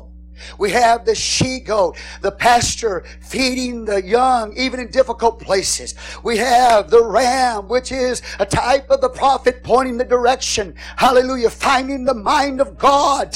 Are y'all with me here today? Direction. We have the turtle dove, the spirit of truth, resting on that man, teaching truth. We have the pigeon, which is the evangelist, carrying the truth here in this passage. It says, You take these, you kill them not that you're supposed to do that to me or the ministry. Amen. But he said, You're gonna, you're gonna, we're gonna enter into a covenant. You take those animals, except the birds, and you cut them in half. Covenant in the Hebrew and in the Greek means to, the word covenant means to cut a covenant. To cut a covenant. And that means you're going to cut the animals in half. Their blood is going to be shed. To cut a covenant by the shedding of blood. This is a blood covenant, it's a contract. So, Abraham, you take those animals, you cut them in half, you lay them side by side, except the birds because they're too small. So, we got two birds. You lay them out side by side. And then God's going to enter into a covenant with this man. The way that they would do it, cut a blood covenant, is they would cut those animals in half. Uh, brother, come here, help me. they would stand back to back. they would look down at the animals that had been cut in half. The blood is flowing and the blood is mingling. They would walk through the, the halves of the animals in a figure eight like this and come back and they would face each other face to face. Thank you, brother. All right? So the blood is shed, the animal is sacrificed here, and they're moving through the parts of the animals in a figure eight they come and face each other. Then, in that culture, they would cut their wrist. One party, the covenant means an agreement between two parties. This contract, they would cut their wrist after the animals had been slain and they walked in that circle eight and faced each other, cut their wrists. They would put their wrists together. There'd be a mingling of blood. I in you, you in me.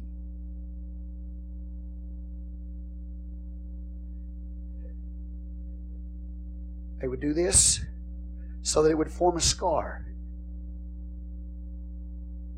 And they would exchange names. Are you with me? And then they would sit down and they would eat a covenant meal bread and wine. And then they would plant a tree and sprinkle it with blood. That's what they would do in, in establishing the Hebrew culture. That's how they would establish a blood covenant. Now, watch this. What we see here is a type of the Lord Jesus Christ. We see the, the blood covenant, the, the new covenant in His blood, laid out for us typically in this passage. What Jesus did, He became those animals. He, he typically was, in an ultimate sense, He was uh, the heifer. Typically, He was uh, the she goat. He was the ram. He was the turtle dove. He was the pigeon uh, uh that was slain and the blood shed. He did that at the cross. Amen. And also, in in a process of that covenant, there would be an exchanging of garments. I would give you my robe, they would give me their robe. I would give them my belt for armor, they would give me their belt for armor. So, weapons of war, amen, and a robe. Now, I'm going to get all this together so you'll understand.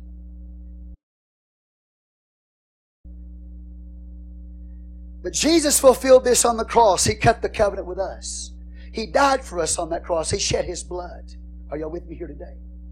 He desires to enter in a covenant with you and a covenant with me. Now, He shed His blood. Um, after that blood was shed, I told you about the mingling of blood. They cut the wrist, the mingling of blood. They become blood brothers. And they'd make a scar. And what they say is, I in you, you in me. Jesus died for us on the cross, and He made a way for uh, us to experience that. He said, I in you, you in me. I in you, Jesus, by the Holy Ghost, by His Spirit coming to live inside of you, and you in Him by being baptized in water in the name of Jesus. They formed the scar that was a seal of the covenant. The seal of the covenant is when you speak with other tongues. It's a sign you have been, you've entered in covenant with the Lord. Amen. And then there's an exchange of names. You study the Word of God, the Bible says that God took the name of a man here in this passage.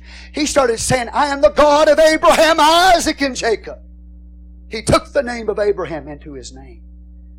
In the 17th chapter, God called him, instead of Abram, called him Abraham put the letter Hey out of his name, Yod Hey Vav Hey, or Elohim. Put the letter Hey into Abram, and Abram became Abraham.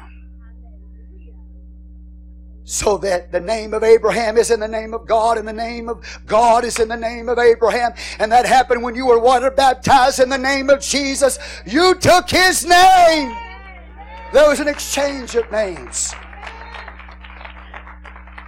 And now we celebrate the covenant meal, the bread and the wine. And the, the tree that would be planted, sprinkled by blood, is the cross. You understand that? He gave me a robe of righteousness, a robe of salvation. He gave me Himself. He gave me His protection. He said, I'll fight your battles for you. That's the belt. Do you understand that?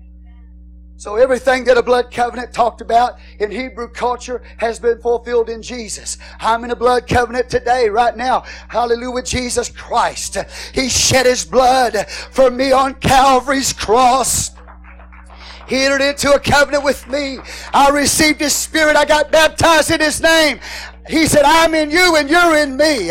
There's been an exchange of names. I took his name in water baptism. Hallelujah. He's become my God. He gave me his robe. He gave me his self. He gave me his weapons. He said, I'll fight my, your battles for you. I eat a covenant meal with him. Hallelujah. Bread and wine, the emblems of the finished work. And there's been a tree that's been planted, sprinkled with blood, and that tree is Calvary. It's the most solemn covenant that a person can enter into. It's no, there's no greater covenant in the world greater than a blood covenant. The closest thing you can get to that is marriage covenant. It's the closest thing you can get to it. Amen. And that's the kind of covenant we're in. Been ratified by the blood of Jesus. Hallelujah. And then once you enter into that covenant with that person, the terms of the covenant are discussed. Here's what I'm going to give you. Here's what you're going to give me. And we're going to see this right in this passage here. We're going to see the terms of the covenant laid out. God said, This is what I'm going to do for you, Abraham. Amen. But in a covenant, it's not one sided. It's not one sided. In a covenant, there's assets and liabilities. Jesus took my liability of sin. He paid for that liability on the cross. My liability was sin. That was my liability. He took. What liability of God am I responsible for? What do I owe God? I owe God the responsibility to serve Him. He took my liability of sin. Hallelujah. I take His liability and I say, I'm going to serve you, God. But not just liabilities, but assets in a covenant. All the wealth of the person you've entered in a covenant becomes available to you. Are you here? Assets. And so, God gave everything, all his assets for me. He said, I am exceeding, I am shield, my exceeding great reward. I am. Are y'all with me here today? If God gave me all of that, He gave me the gift of the Holy Ghost. He gave me the gift of forgiveness. He gave me Himself. That's the asset He gave. I'm joint heirs with Jesus Christ. If that was His assets, what do I bring Hallelujah. I have a responsibility to bring him my tithe. I have a responsibility to bring him my. Are y'all with me here today? He can come to me at any time in this covenant, and He can come to you at any time in this covenant and say, I want this from you. I want your assets, and you cannot say no. You cannot say no. When you are in covenant with God, your tithe belongs to Him. But not just your tithe. If He comes and asks you for anything, you got to say yes because you're in covenant with God. And God's going to keep His promise to Abraham. And God's going to give him a son just like He said He would. But He's going to test Abraham. He's going to test Abraham. Abraham, I'm requiring that son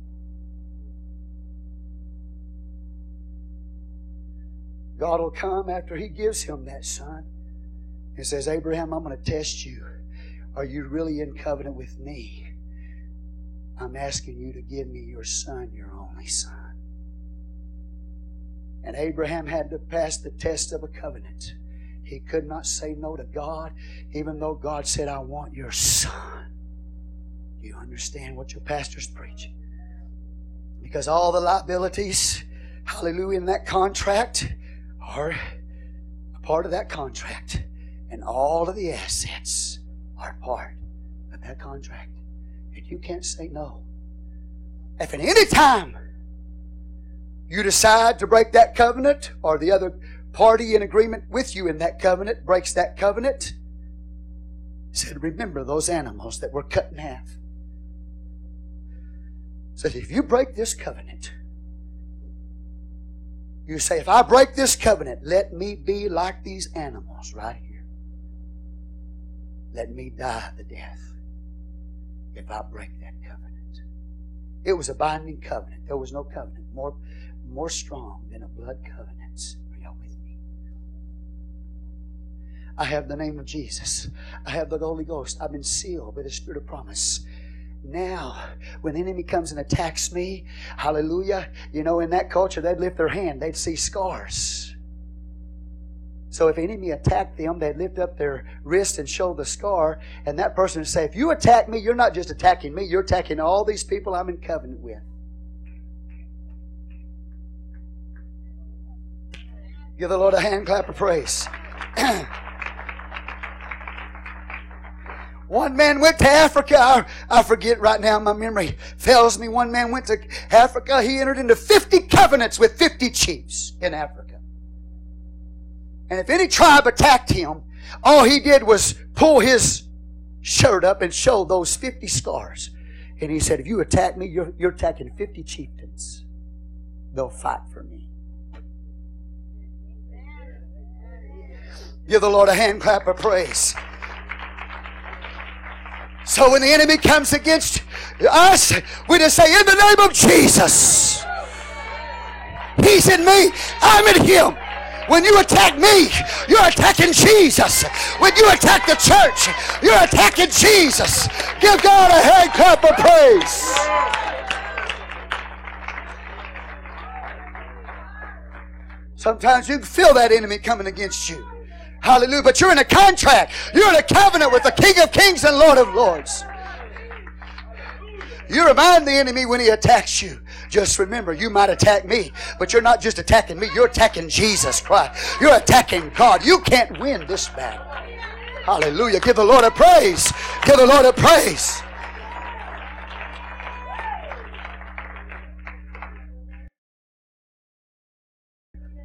And so Abraham did as the Lord said to enter into that contract, that blood covenant. The Bible says that God put him to sleep supernaturally. He goes to sleep supernaturally. And the Bible says supernatural darkness fell upon Abraham. God's letting him know, even though you're in covenant with God, sometimes you go through dark times. Sometimes you go through a trial, and I'm going to give you a prophecy that's going to tell you you're going to be a stranger in the land of Egypt for 400 years. You're going to go through a difficult time in your life. But remember the covenant. Are you with me here right now? So he goes to sleep, and this darkness comes over him. And God passes through the parts by himself. God is saying it's an unconditional covenant, Abraham that I'm about to make with you. It's, it's that covenant, hallelujah, is going to be backed up by God Himself. This covenant is going to be backed up by the throne of God Himself. You'd have to kick God off His throne in order for God's promise not to be fulfilled in that covenant. It's an unconditional covenant, Abraham. I'll make it unconditionally. So he put him to sleep. Hallelujah. And the Bible says a furnace and a bright light went through the pieces of the animal. That furnace speaks of God in judgment. That light speaks of God in salvation, God in redemption. God is saying, I will judge. I will vindicate uh, my people against the enemy. I am the light. I am the Savior of the world. I'm the Redeemer. And depending on what side of God you find yourself will determine whether He's the furnace of fire, judgment to you, or light for salvation. Give God praise in this house. Abraham, here's what I'm going to tell you is coming. When you fell into sleep and darkness, it wasn't to destroy you. This sleep uh, and this darkness uh, was showing you it's an unconditional covenant. It's showing you, Abraham, that I am preparing you for a prophecy. All of these things, the darkness and the sleep you're in, was not to defeat you or destroy you, Abraham. It's to prepare you for further revelation. It's to give you a prophecy. Abraham, I'm going to show you what the future holds. And so, are you with me here? Give the Lord a hand clap of praise. But there's one thing, Abraham, you've got to do while you're awake. And that's when the fowls of the air come down and try to devour your sacrifice. Abraham, you're going to have to drive them away. Let me tell you this right now. When you bring something to God, the fowls, the demon powers are going to come down and try to take it away. You got to say, no, that belongs to God. It's my commitment. It's my dedication. You can't had it. And you got to drive the fowls of the air back. Are you with me? Give God praise in this house. There is a contest. The devil wants your time. The devil wants your energy. The devil wants your money. He doesn't want you to have time to serve God. He doesn't want you to bring your money to God. He doesn't want you to give your energy to God. You got to say, Get back. I can't get so busy that I can't serve God. Hallelujah. I can't get so preoccupied in getting rich in this world's goods that I don't bring uh, what belongs to God to God. I can't get so caught up in the things of this world, giving my energy to those things that I don't have energy to worship God when I come to church. I've got to have energy to worship God when I come to church. I need money to bring to God. I need my service. And the devil wants that. Are you hearing what your pastor's saying? Do you have anything you can bring to God? Do you have any energy left to bring to God? Do you have any money left to bring to God? Do you have any service left to bring to God? The enemy will come down and sweep down to take all of that. Are y'all with me here today? We have to be careful with our time, with our energy, and with our funds. Because the enemy wants to come down and take that which is dedicated to God. And Abraham said, No. He drove the fowls back. Hallelujah. Right now, when you come to church, sometimes there's so many things the enemy's trying to bring. And it's, it's to take your commitment, your dedication to God. Say, No, I'm driving the fowls away. Give the Lord a hand clap of praise. And so God enters into that covenant, and you need to understand this is that once everything was laid in place for the covenant to be ratified and verified, for the contract to be entered into, God did not come immediately. There was time for the enemy to sweep down and try to take that which was dedicated to God away. You need to understand when you get everything in place, your commitment, your dedication to God, don't think that God is going to come down very quickly or move very quickly. He's going to let you wait a little bit. And He's going to allow the fowls of the air to try to come and take that dedication. You're going to say, No, no, no, no, no. I dedicated that to God. I'm going. Hallelujah. Hallelujah. Hallelujah. I'm going to serve Him. I'm going to give my energy to Him. I'm going to give my finances to Him. Give the Lord a hand clap of praise. You understand what your pastor's preaching to you this morning? The enemy will keep you so busy you don't have time for God. He'll make you so tired you don't have any energy to God. You give your energy to everything else, going to the movies, watching football games. Hallelujah. I'm not saying that that's necessarily wrong in and of itself, but will you have energy left when you get through doing that?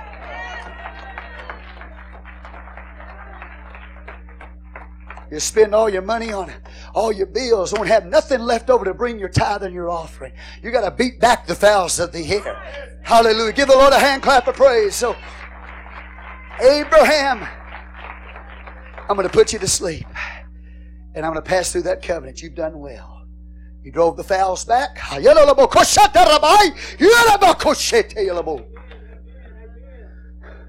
Why do you think the devil, especially on a Saturday night, will keep you up till 1 and 2 o'clock in the morning? So when you get up to go to church, you don't have one ounce of energy left. Hallelujah. I'm, I'm, uh, you, thought that, you thought that was just you. No, that was the enemy. The enemy. Hallelujah. I have to have energy to serve God. You have to have energy to worship God. Give the Lord praise in the house. You have to have you have to set aside time to study the Word of God. You think it just flows out of me because you know God is just supernaturally just bringing all these things to me. That you have to put it inside of you. God can only bring out of you what's inside of you, and the only way He can bring it out of you if you put something in there. And if there's nothing in there, there's nothing that can come out. But that takes time. That takes energy. That takes effort. Give the Lord praise.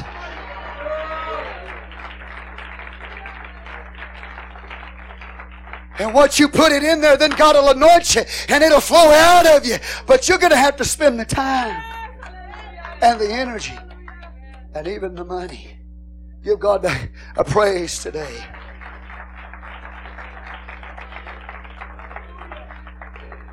But the enemy wants it. But you've done well, Abraham. You've done what I've told you. I'm going to give you further revelation. I'm going to ratify this covenant. This land's going to be yours. Notice what he says. Bible says, And when the sun was going down, a deep sleep fell upon Abraham, and lo, a horror of great darkness fell upon him. He said, And Abraham, know of a surety that thy seed shall be a stranger in a land that is not theirs, and shall serve them. And they shall afflict them four hundred years. And also that nation whom they shall serve will I judge, and afterward shall they come out with great substance. God gave him four promises in that prophecy, but that prophecy didn't come until he fell into sleep and into darkness. God's letting him know. First of all, Abraham, before it gets better, it's going to get worse. You understand what your pastor's saying? He said, before you get the blessing, he said, there's going to be a time Hallelujah. Where you're going to be in Egypt. I'll just bring it to you so you'll understand. You're going to be in Egypt in that darkness, in that furnace of affliction. For 400 years, the time frame is given here. I'm not going to explain that to you right now. That's what God says. Get ready for affliction, Abraham. Get ready for a time of darkness for your nation, Abraham. But what you need to understand again is God is so amazing is that that time of captivity was only an incubation time for the nation of Israel to go from a little over 70 people to a nation of 2 to 6 million people. So God even used Egypt, Egyptian captivity to be an incubator for his nation to grow. Woo! Give God praise in this house. You're going to go into that time. You know what I'm saying. Don't you know what I'm saying? Give God praise in the house. You know what the Bible says. So even God used the captivity for growth. But he said, Abraham, that's not all of the prophecy. Amen. They shall they're going to afflict you, you're going to serve them. And in verse 14, and also that nation whom they shall serve will I judge. I'm going to judge it. And afterwards shall they come out with great substance. Hallelujah. You know God's word came to pass. He went and he judged the nation, those uh, false gods of Egypt, judged that nation, brought them out by the blood of the Lamb. And when they came out, they came out with tremendous wealth. They came out with tremendous substance because God had promised it to them. You serve the Egyptians, now it's payday. Give the Lord a hand clap of praise. God will not be in debt to anybody. You serve, and God says, I'm going to make sure you get paid for it. Hallelujah to the Lamb. You're going to come out when you do, you're going to have great substance. That's the kind of God we serve. Give him a hand clap of praise if you're a true believer. If you're really the remnant of God and not just a spectator here today. Four things God told Abraham. Y'all with me right now? And I'm gonna he said he's promising him, bring him to the land that he promised them. Are y'all with me? Amen. Connected with the, and I said there's four. Number 15, thou shalt go to thy fathers in peace, thou shalt be buried in good old age. Number four. Said Abraham, you're gonna die. You're gonna die. But don't worry about it, Abraham.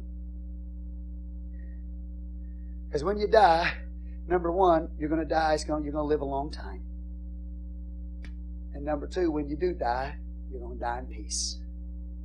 Hallelujah. But Abraham, even when you go into the grave, God is telling him, it's an unconditional covenant, Abraham. When you go in the grave and you're not even on planet Earth, God is saying, the promise I made to you. He said, I'm going to keep it even, even if you're in the grave. Woo, give God praise. So that whenever Israel, when you study through the prophets and you see Israel go bad, when God could have and wanted to kill them, God said, I can't kill them because I made a promise to Abraham. Give God praise in the house. I made a promise to Abraham. They deserve my judgment, but I made a promise to Abraham. And even though he's in the grave, I'll keep my promise that I made to Abraham. Are y'all with me? And ultimately, that promise is found in Jesus. If you study the book of Galatians in the third chapter, you'll find out that the promise that God made to Abraham, you know what it is? Number one, it's Jesus Christ, the seed of Abraham. Jesus Christ. Number two, the promise he made is the Holy Ghost the spirit of promise. And the promise that God made with Abraham concerning the land, the land is only a type of eternal things. God said, I'll give him the world. I'll give him eternity. You with me here today? Give the Lord a hand clap of praise. So that covenant that God made with Abraham, he ratified it. He was an unconditional covenant. And even when Israel wasn't even worthy, God said, I'm still going to keep my promise to Abraham. Hallelujah. Give the Lord praise. Real fast. I know you're getting tired. Hallelujah. The Bible says in verse 16, But in the fourth generation they shall come hither again, for the iniquities of the Amorites is not yet full. I'm going to bring them back into the land, but right now, he said, the, the iniquity of the Amorites is not yet full. I've given them time to repent, given them space to repent, the Amorites. He said, There's going to come a time, though, when their iniquity will come uh, to a place of fullness, and then I'm going to judge. Hallelujah. And I'm going to remove those people out of that land because, are y'all with me here? They are not worthy of it. I'm going to remove the Amorites out of the land when their iniquity is full, and I'm going to bring you into the land Hallelujah. According to this contract and covenant that I've made with you. Amen. Give the Lord a hand clap of praise.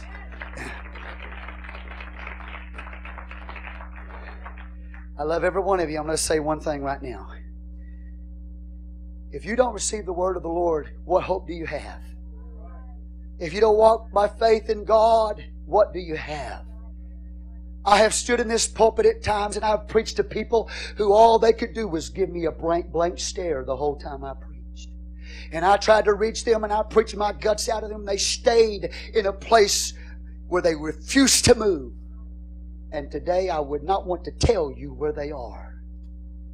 And you wonder, you say, What happened to so and so? I tell you, for years they heard the word of the Lord and refused to respond. I tell you, you will go down the same road. My God is a God of grace and mercy, but He's also a burning fiery furnace. He will bring His judgment upon those who reject His covenant and reject His word. I want to move with God. I want to be like Abraham.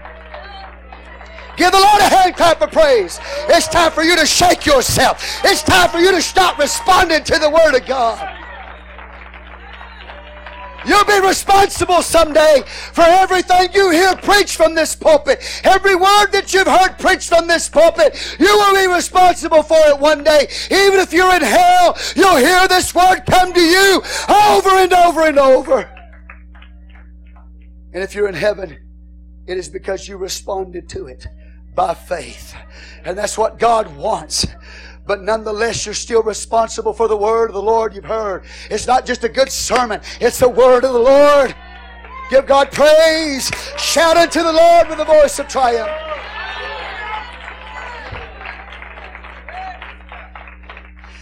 And so God tells him, He said, look at this carefully concerning the land. Hallelujah. He said, In the same day the Lord made a covenant with Abraham, saying, Unto thy seed have I given this land from the river of Egypt unto the great river Euphrates. Are you with me here? You know how big the land is that God promised to the seed of Abraham? He tells you right there. He tells you all the way from the Nile River. That's Egypt. Egypt belongs to Israel. He says all the way to the Euphrates River. Let me just tell you, that includes, okay, the river Nile, Egypt. That includes Syria. It includes Iraq. Are y'all with me? Give God praise in the house. And much of Saudi Arabia but really belongs to Israel. They live in that little piece of land. But God made a promise all the way over to Iraq, including Syria, all the way over to Egypt. It all belongs to, to Israel. Somebody said they never inhabited all the land. You look at the book of Joshua, and I believe it's the 24th chapter, the Bible says they did. There was a time when they inhabited that large area of land, but there's coming a time prophetically when God will restore that to the nation of Israel. Give the Lord praise. And he says, not just the borders, he said, but I'm also going to talk to you about the people that are living there right now so you'll know who I'm talking about. He says, This is the people. He said, the Kenites, the Kenizzites, the Cadmonites and the Hittites, the Perizzites, the Rephaims, the Amorites, the Canaanites, the Girgashites, and the Jebusites. So, hallelujah, not just the land, but all the people too. That's what God promised him. Hallelujah. And he ratified it by covenant. And when we have the nations of the world disputing and debating and fighting over whose land that belongs to, they completely disregard what I just preached to you. God gave that to the seed of Abraham. He gave that to Israel. Are y'all with me right now? It belongs to God first. Are y'all with me? And He gave it to them. Give the Lord a hand clap of praise. You thought I was going to stop, didn't you? You thought I was going to stop, didn't you? I'm not going to stop. In the 16th chapter, of the Bible tells us that Abraham and Sarah decided to help God out. God had made a promise to Abraham concerning the seed and the soil. He ratified it by a covenant, a blood covenant. But they lapsed in faith as time went by. And they decided, we're going to help God out. So they got the flesh involved. And one day, Sarah noticed that she couldn't have any children. And so she came up with a plan. She said, I've got Hagar over here. We got Hagar, this Egyptian maid, when we, we went, when we backslide and went into Egypt. You remember that? We already preached that to you. When they went over into Egypt and backslid uh, temporarily, uh, they picked up this Egyptian handmaid called Hagar. And Sarah couldn't have any children. So she decided, well, we're going to help God out, Abraham. I tell you what you do. You take my handmaiden, Hagar, and make her your wife. Are y'all with me here? And let her have a baby. Give the Lord a hand clap of praise. This is a sin. I said, This is a sin uh, on behalf of Sarah. And, and, I'm sure, can you imagine if your wife were to tell you, you know, there's this pretty young Egyptian handmaiden living in your house, and, and uh, if your wife came to you and said, We can't have children, so go have sex with her. That'd be a big temptation for a man. Now, I know you don't want me to preach like that, but this is the Bible. Uh oh. Don't look at me like that, like you're all sanctified. That would have been a big temptation if your wife came to you and said, Hey, go have sex with that young girl over there. Really? Oh, good.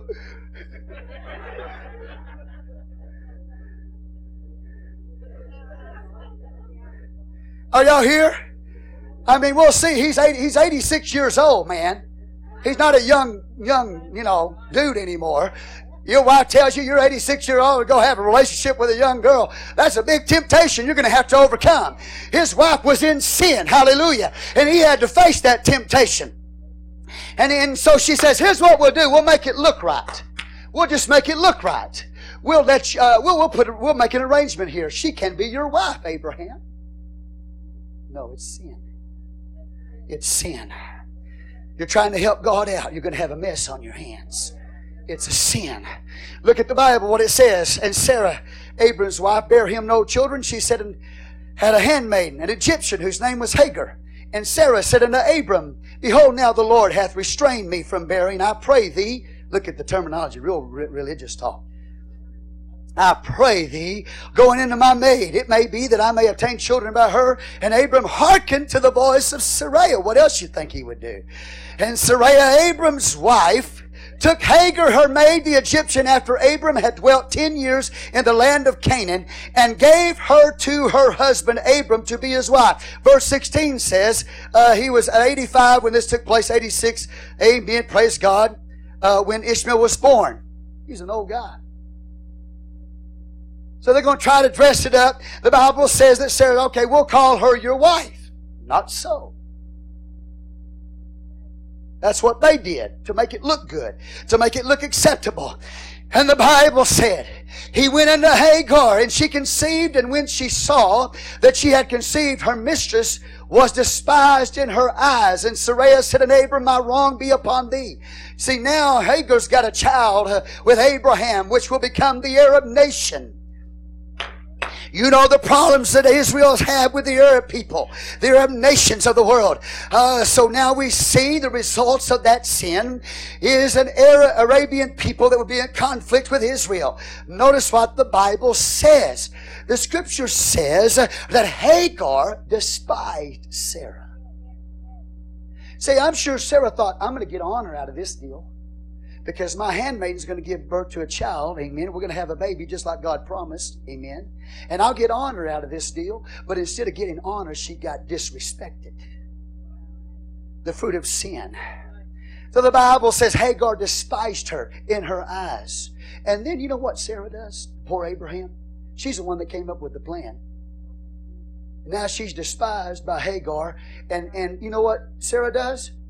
Says, what I've done be on you, Abraham. Blaming Abraham. You threw, it, basically threw, hallelujah, Hagar into Abraham's arms. You arranged it so it would look good like he was uh, married to her, you know. And now when it's all falling to pieces because your plan didn't work out like you wanted to, now you're going to point a finger at poor old Abraham saying you did it. How many of y'all been in that situation before? People came up with a plan. You gave into the plan. Hallelujah. You're with me here right now. You gave into it. You got suckered into it, right? And then when it don't work out the way the person wanted it to, then they start pointing the finger at you and say, it's your fault, daddy.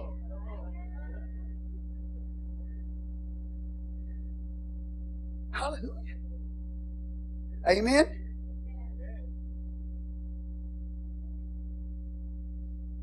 I wish I could walk up there and just slap you. Not really. You see what I'm saying? See, sometimes when you think you're so smart and you got it all figured out and you're going to try to help God, right? And then it goes to pieces. Then you got to find somebody else to blame for your crazy self, for your crazy mistake. I know you don't like what I'm saying, but that's the truth. I said that's the truth. You don't want to take the, the blame for what you did. You want to blame somebody else. Holly, just look at your neighbor and just slap him for me right now.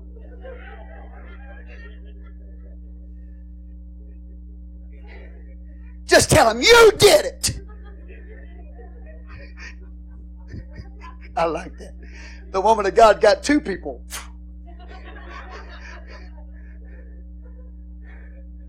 Amen. Give the Lord a hand clap of praise. You know what I'm talking about. You're the one that planned the plan. You're the one that came up with the idea. And when it didn't work out, you're going to put it on that old poor, poor person. Lord help us all. Amen.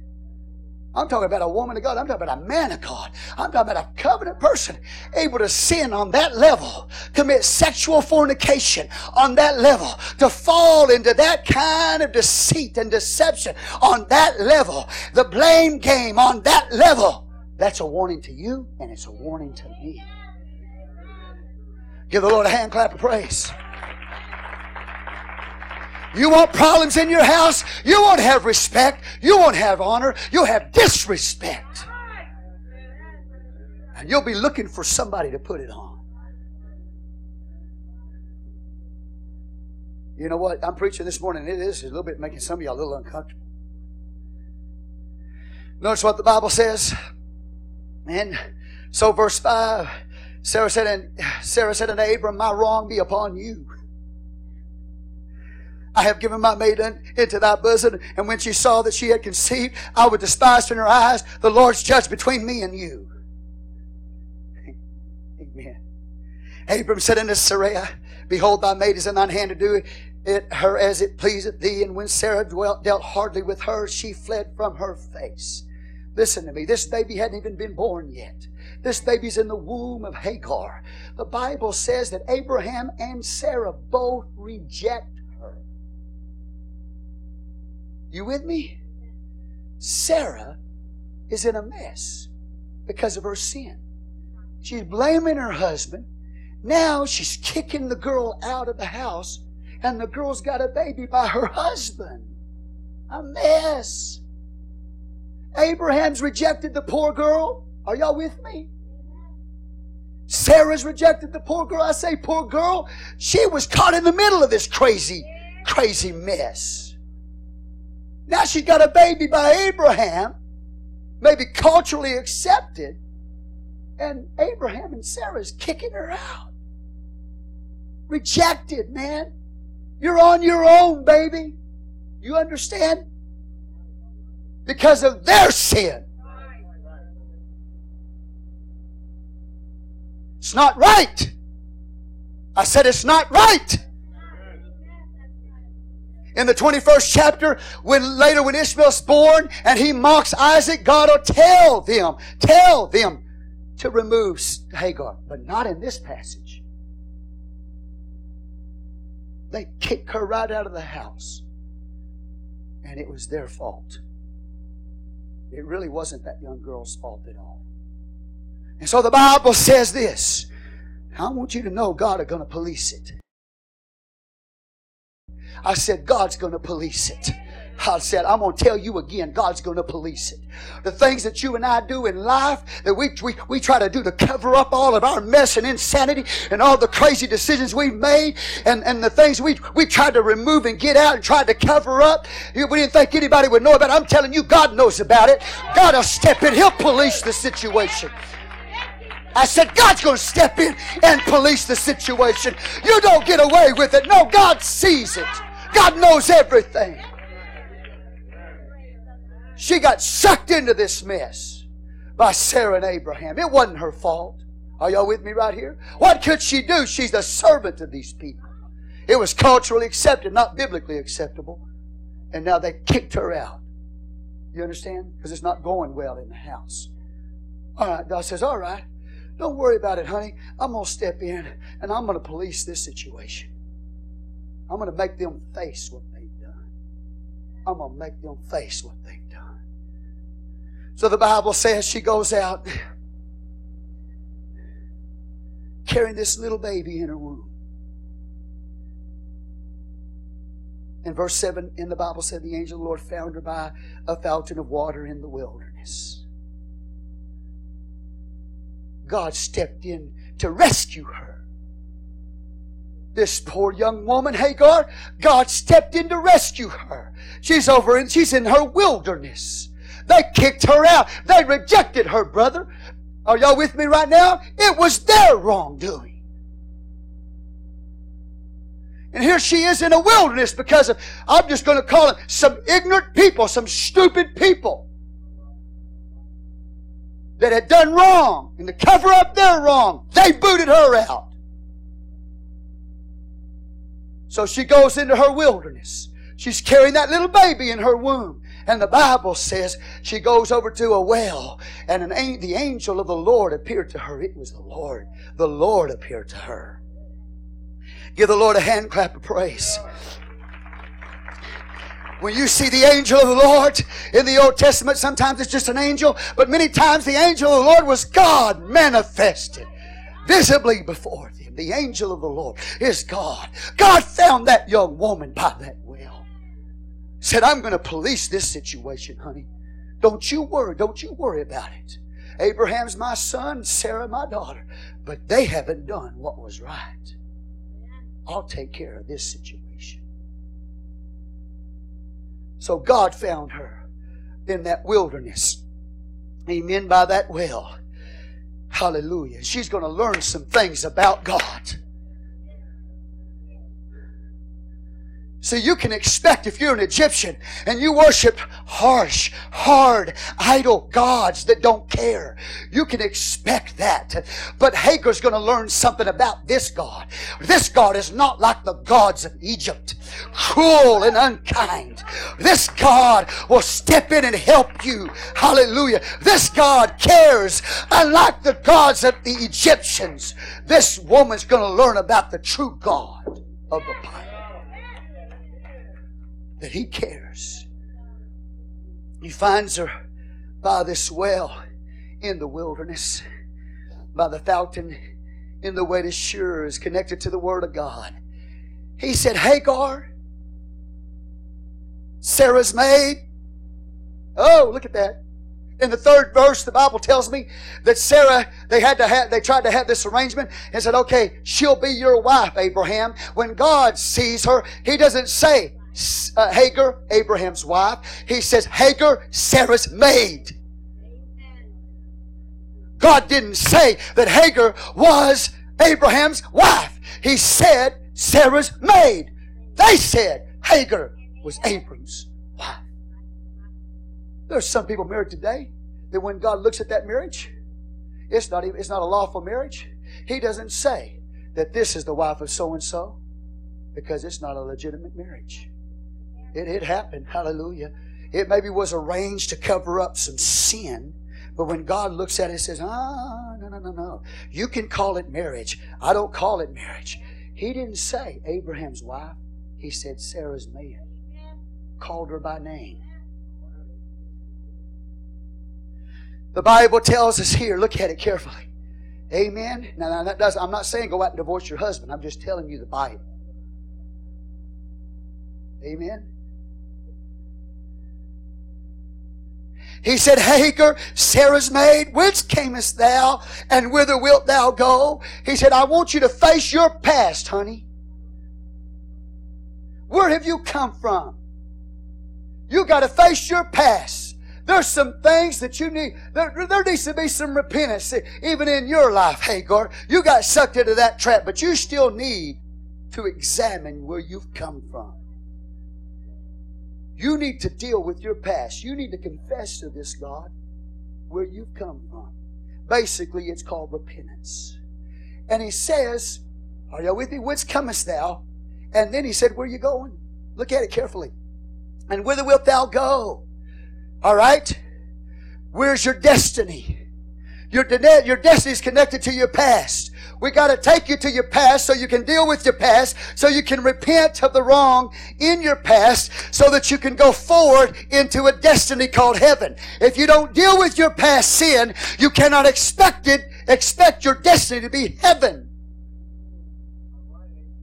So God says, I need to talk to you, Hagar. I've come to help you, I've come to rescue you, but we got to face the past. And we got to know where we're going right here. If you're not, if you will not be honest enough to deal with the past, we can't go forward. And you're going to end up in the wrong place. Do you understand? God wants to save us. God wants to help us. God wants to rescue us. But we have to deal with. We have to come face to face. Face to face.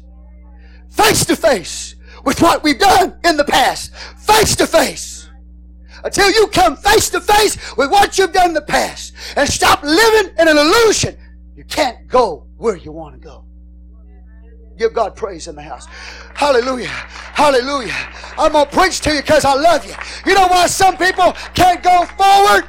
Because they refuse to face their past. Not live in it, but face it. Get it right. And once you repent, once you get it right, now we can go forward. Hallelujah.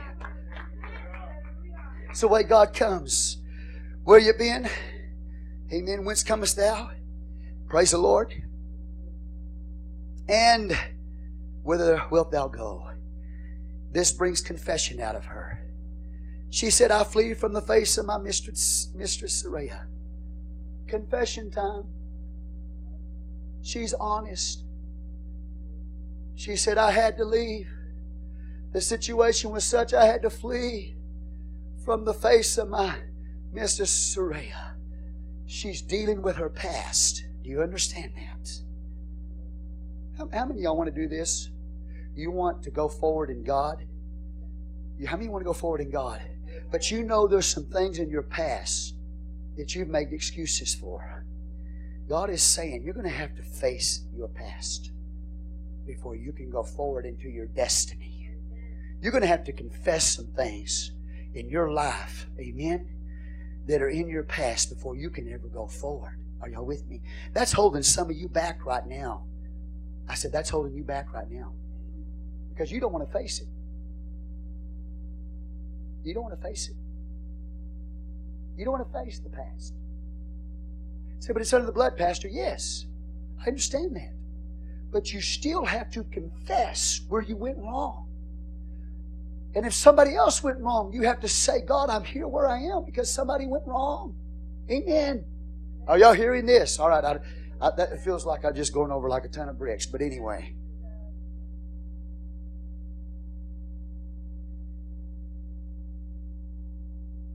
And the Bible says, And what is the instruction of the Lord? The angel of the Lord said unto her, Return to thy mistress and submit thyself under her hands.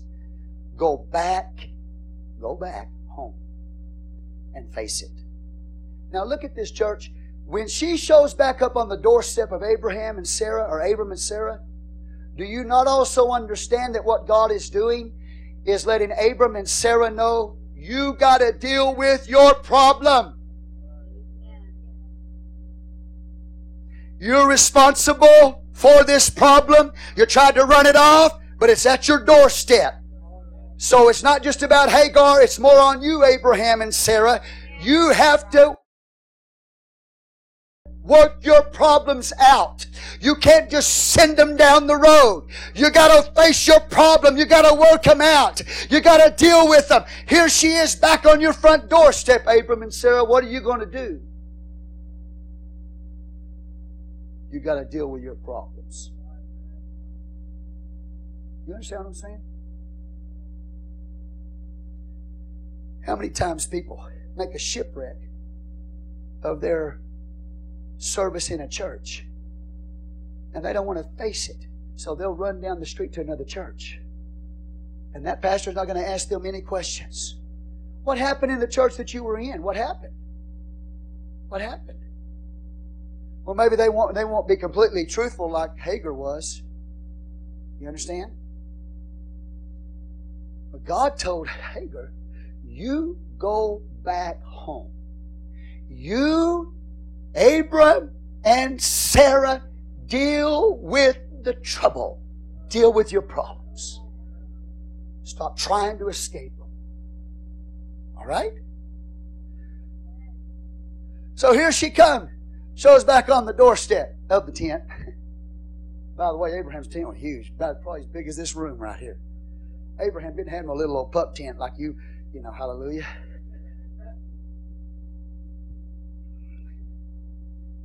It wasn't a two man tent.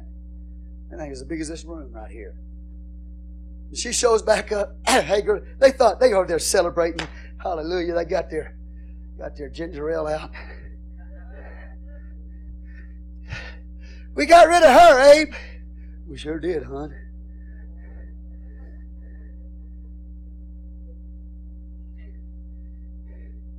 You know, she always was a problem, Abe. Yeah, I know she was. She sticks her head through the door. I'm back. And this is what God says, Abraham. Abe, this is what God says. Sarah, you with me? God says that I was to come back and I will submit to you. I'm to come back. We're going to face this. We're going to deal with this trouble. And I'm going to submit to your lordship. See, that's ultimately what the Lord requires of us, is that we face things. Amen. Decisions we made, face them, deal with them, work through the troubles. Hallelujah. And submit to His Lordship. Here I am. It'd be hard for Hagar to do that. And it'd be hard for Abraham and Sarah to accept it. But if they're going to do it according to God's way, God requires that they deal, all three of them, with the trouble they've made. So she's rescued. But let's, let's, let's back up just a little bit of the Bible said in verse 10, the angel of the Lord said unto her, I will multiply thy seed exceedingly, that it shall not be numbered for multitude. Look at that. He says this the angel of the Lord said unto her, Behold, thou art with child, you're carrying that baby right now, and shalt bear a son, and shalt call his name Ishmael, which means God hears. Call him Ishmael, God hears. God knows everything. Hallelujah. You're going to have to go back. You're going to have to submit. Uh, you're carrying a baby right now. You're pregnant. God knows everything. He don't need a sonogram. He knows. Look your neighbor and say, God doesn't need a sonogram. He knew that she had, you know, the problem that they had in the tent. She knew, he knew why she was in the wilderness. He knew that she was pregnant. He even knew what gender it was. And he said, You're going to call him by this name when he's born Ishmael, the Lord hears. He knew all of that. Woo. The Bible continues and says, Because the Lord hath heard thy affliction, Ishmael. I don't have time to preach it this morning, but you know what? God hears the Arab people today know that. They have a revelation of intercessory prayer that even the church doesn't have. Those Arab people that are, that are worshiping a false God, they'll, they'll get out, even on an airplane, when they're flying in the air, they'll get out of their seat and get down on a mat and face toward Mecca and pray to Allah because they have a revelation that intercession is powerful. Call him Ishmael, the Lord hears. So we see here in the word of the Lord, the Bible tells us, uh, verse 12, he will be a wild man Sin produces sinful people. Are you with me? Wild lives produce wild men. His hand will be against every man, and every man's hand against him, and he shall dwell in the presence of all his brethren. And she called the name, called the name of the Lord that spake unto her, Thou God seest me. She learned something about God that day. The word seest, just what it means. God saw God, this God sees everything. He knows the trouble I had, what I need to do to fix it. He knows I'm pregnant right now, and He knows the baby I'm carrying is a boy, and He's told me his name will be Ishmael. He sees me where I am, and He knows everything about me. But the word also see means to consider or to care. So what she's saying here is the Lord cares about me. I'm learning something about God I didn't know, and that is that God cares unlike the Egyptian idols. She's coming in contact with a God who cares. She called the name of the Lord that spake unto her, Thou, thou God seest me, for she said, Have I also here looked after him that seeth me. She said, Not only does he see me and care about me, she said, but I have seen him. I've got a revelation of God. No wonder Jesus said in John 14, when you've, when you've seen me, you have seen the Father. This is a revelation of Jesus that she's getting here. Are you glad that he cares? Wherefore the well was called Beer Lahai Roi. Behold, it is between Kadesh and Bered, which means the Lord sees. In verse 15, and Hagar bare Abram a son, and Abram called his son's name, which Hagar bare, Ishmael. What did Abram call him? Ishmael. That's mean he re- received the instruction that God gave Hagar concerning the boy. God said, I'll do what, uh, Abram says, I'll do what God tells me to do. Amen. Called his name Ishmael. And the Bible said, and Abram was fourscore and six years old when Hagar bare Ishmael to Abram. He's 86 years old. He's born 10 years after Abram is in the land. Verse 3.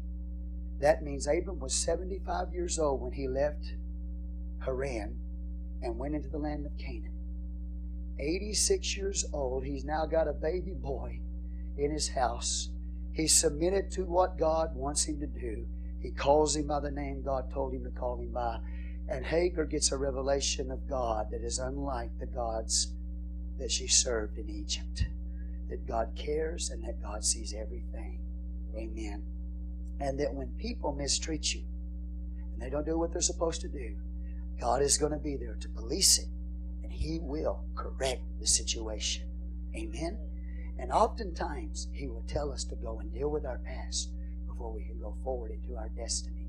And I thank God today that He cares about you and that He cares about me. Amen.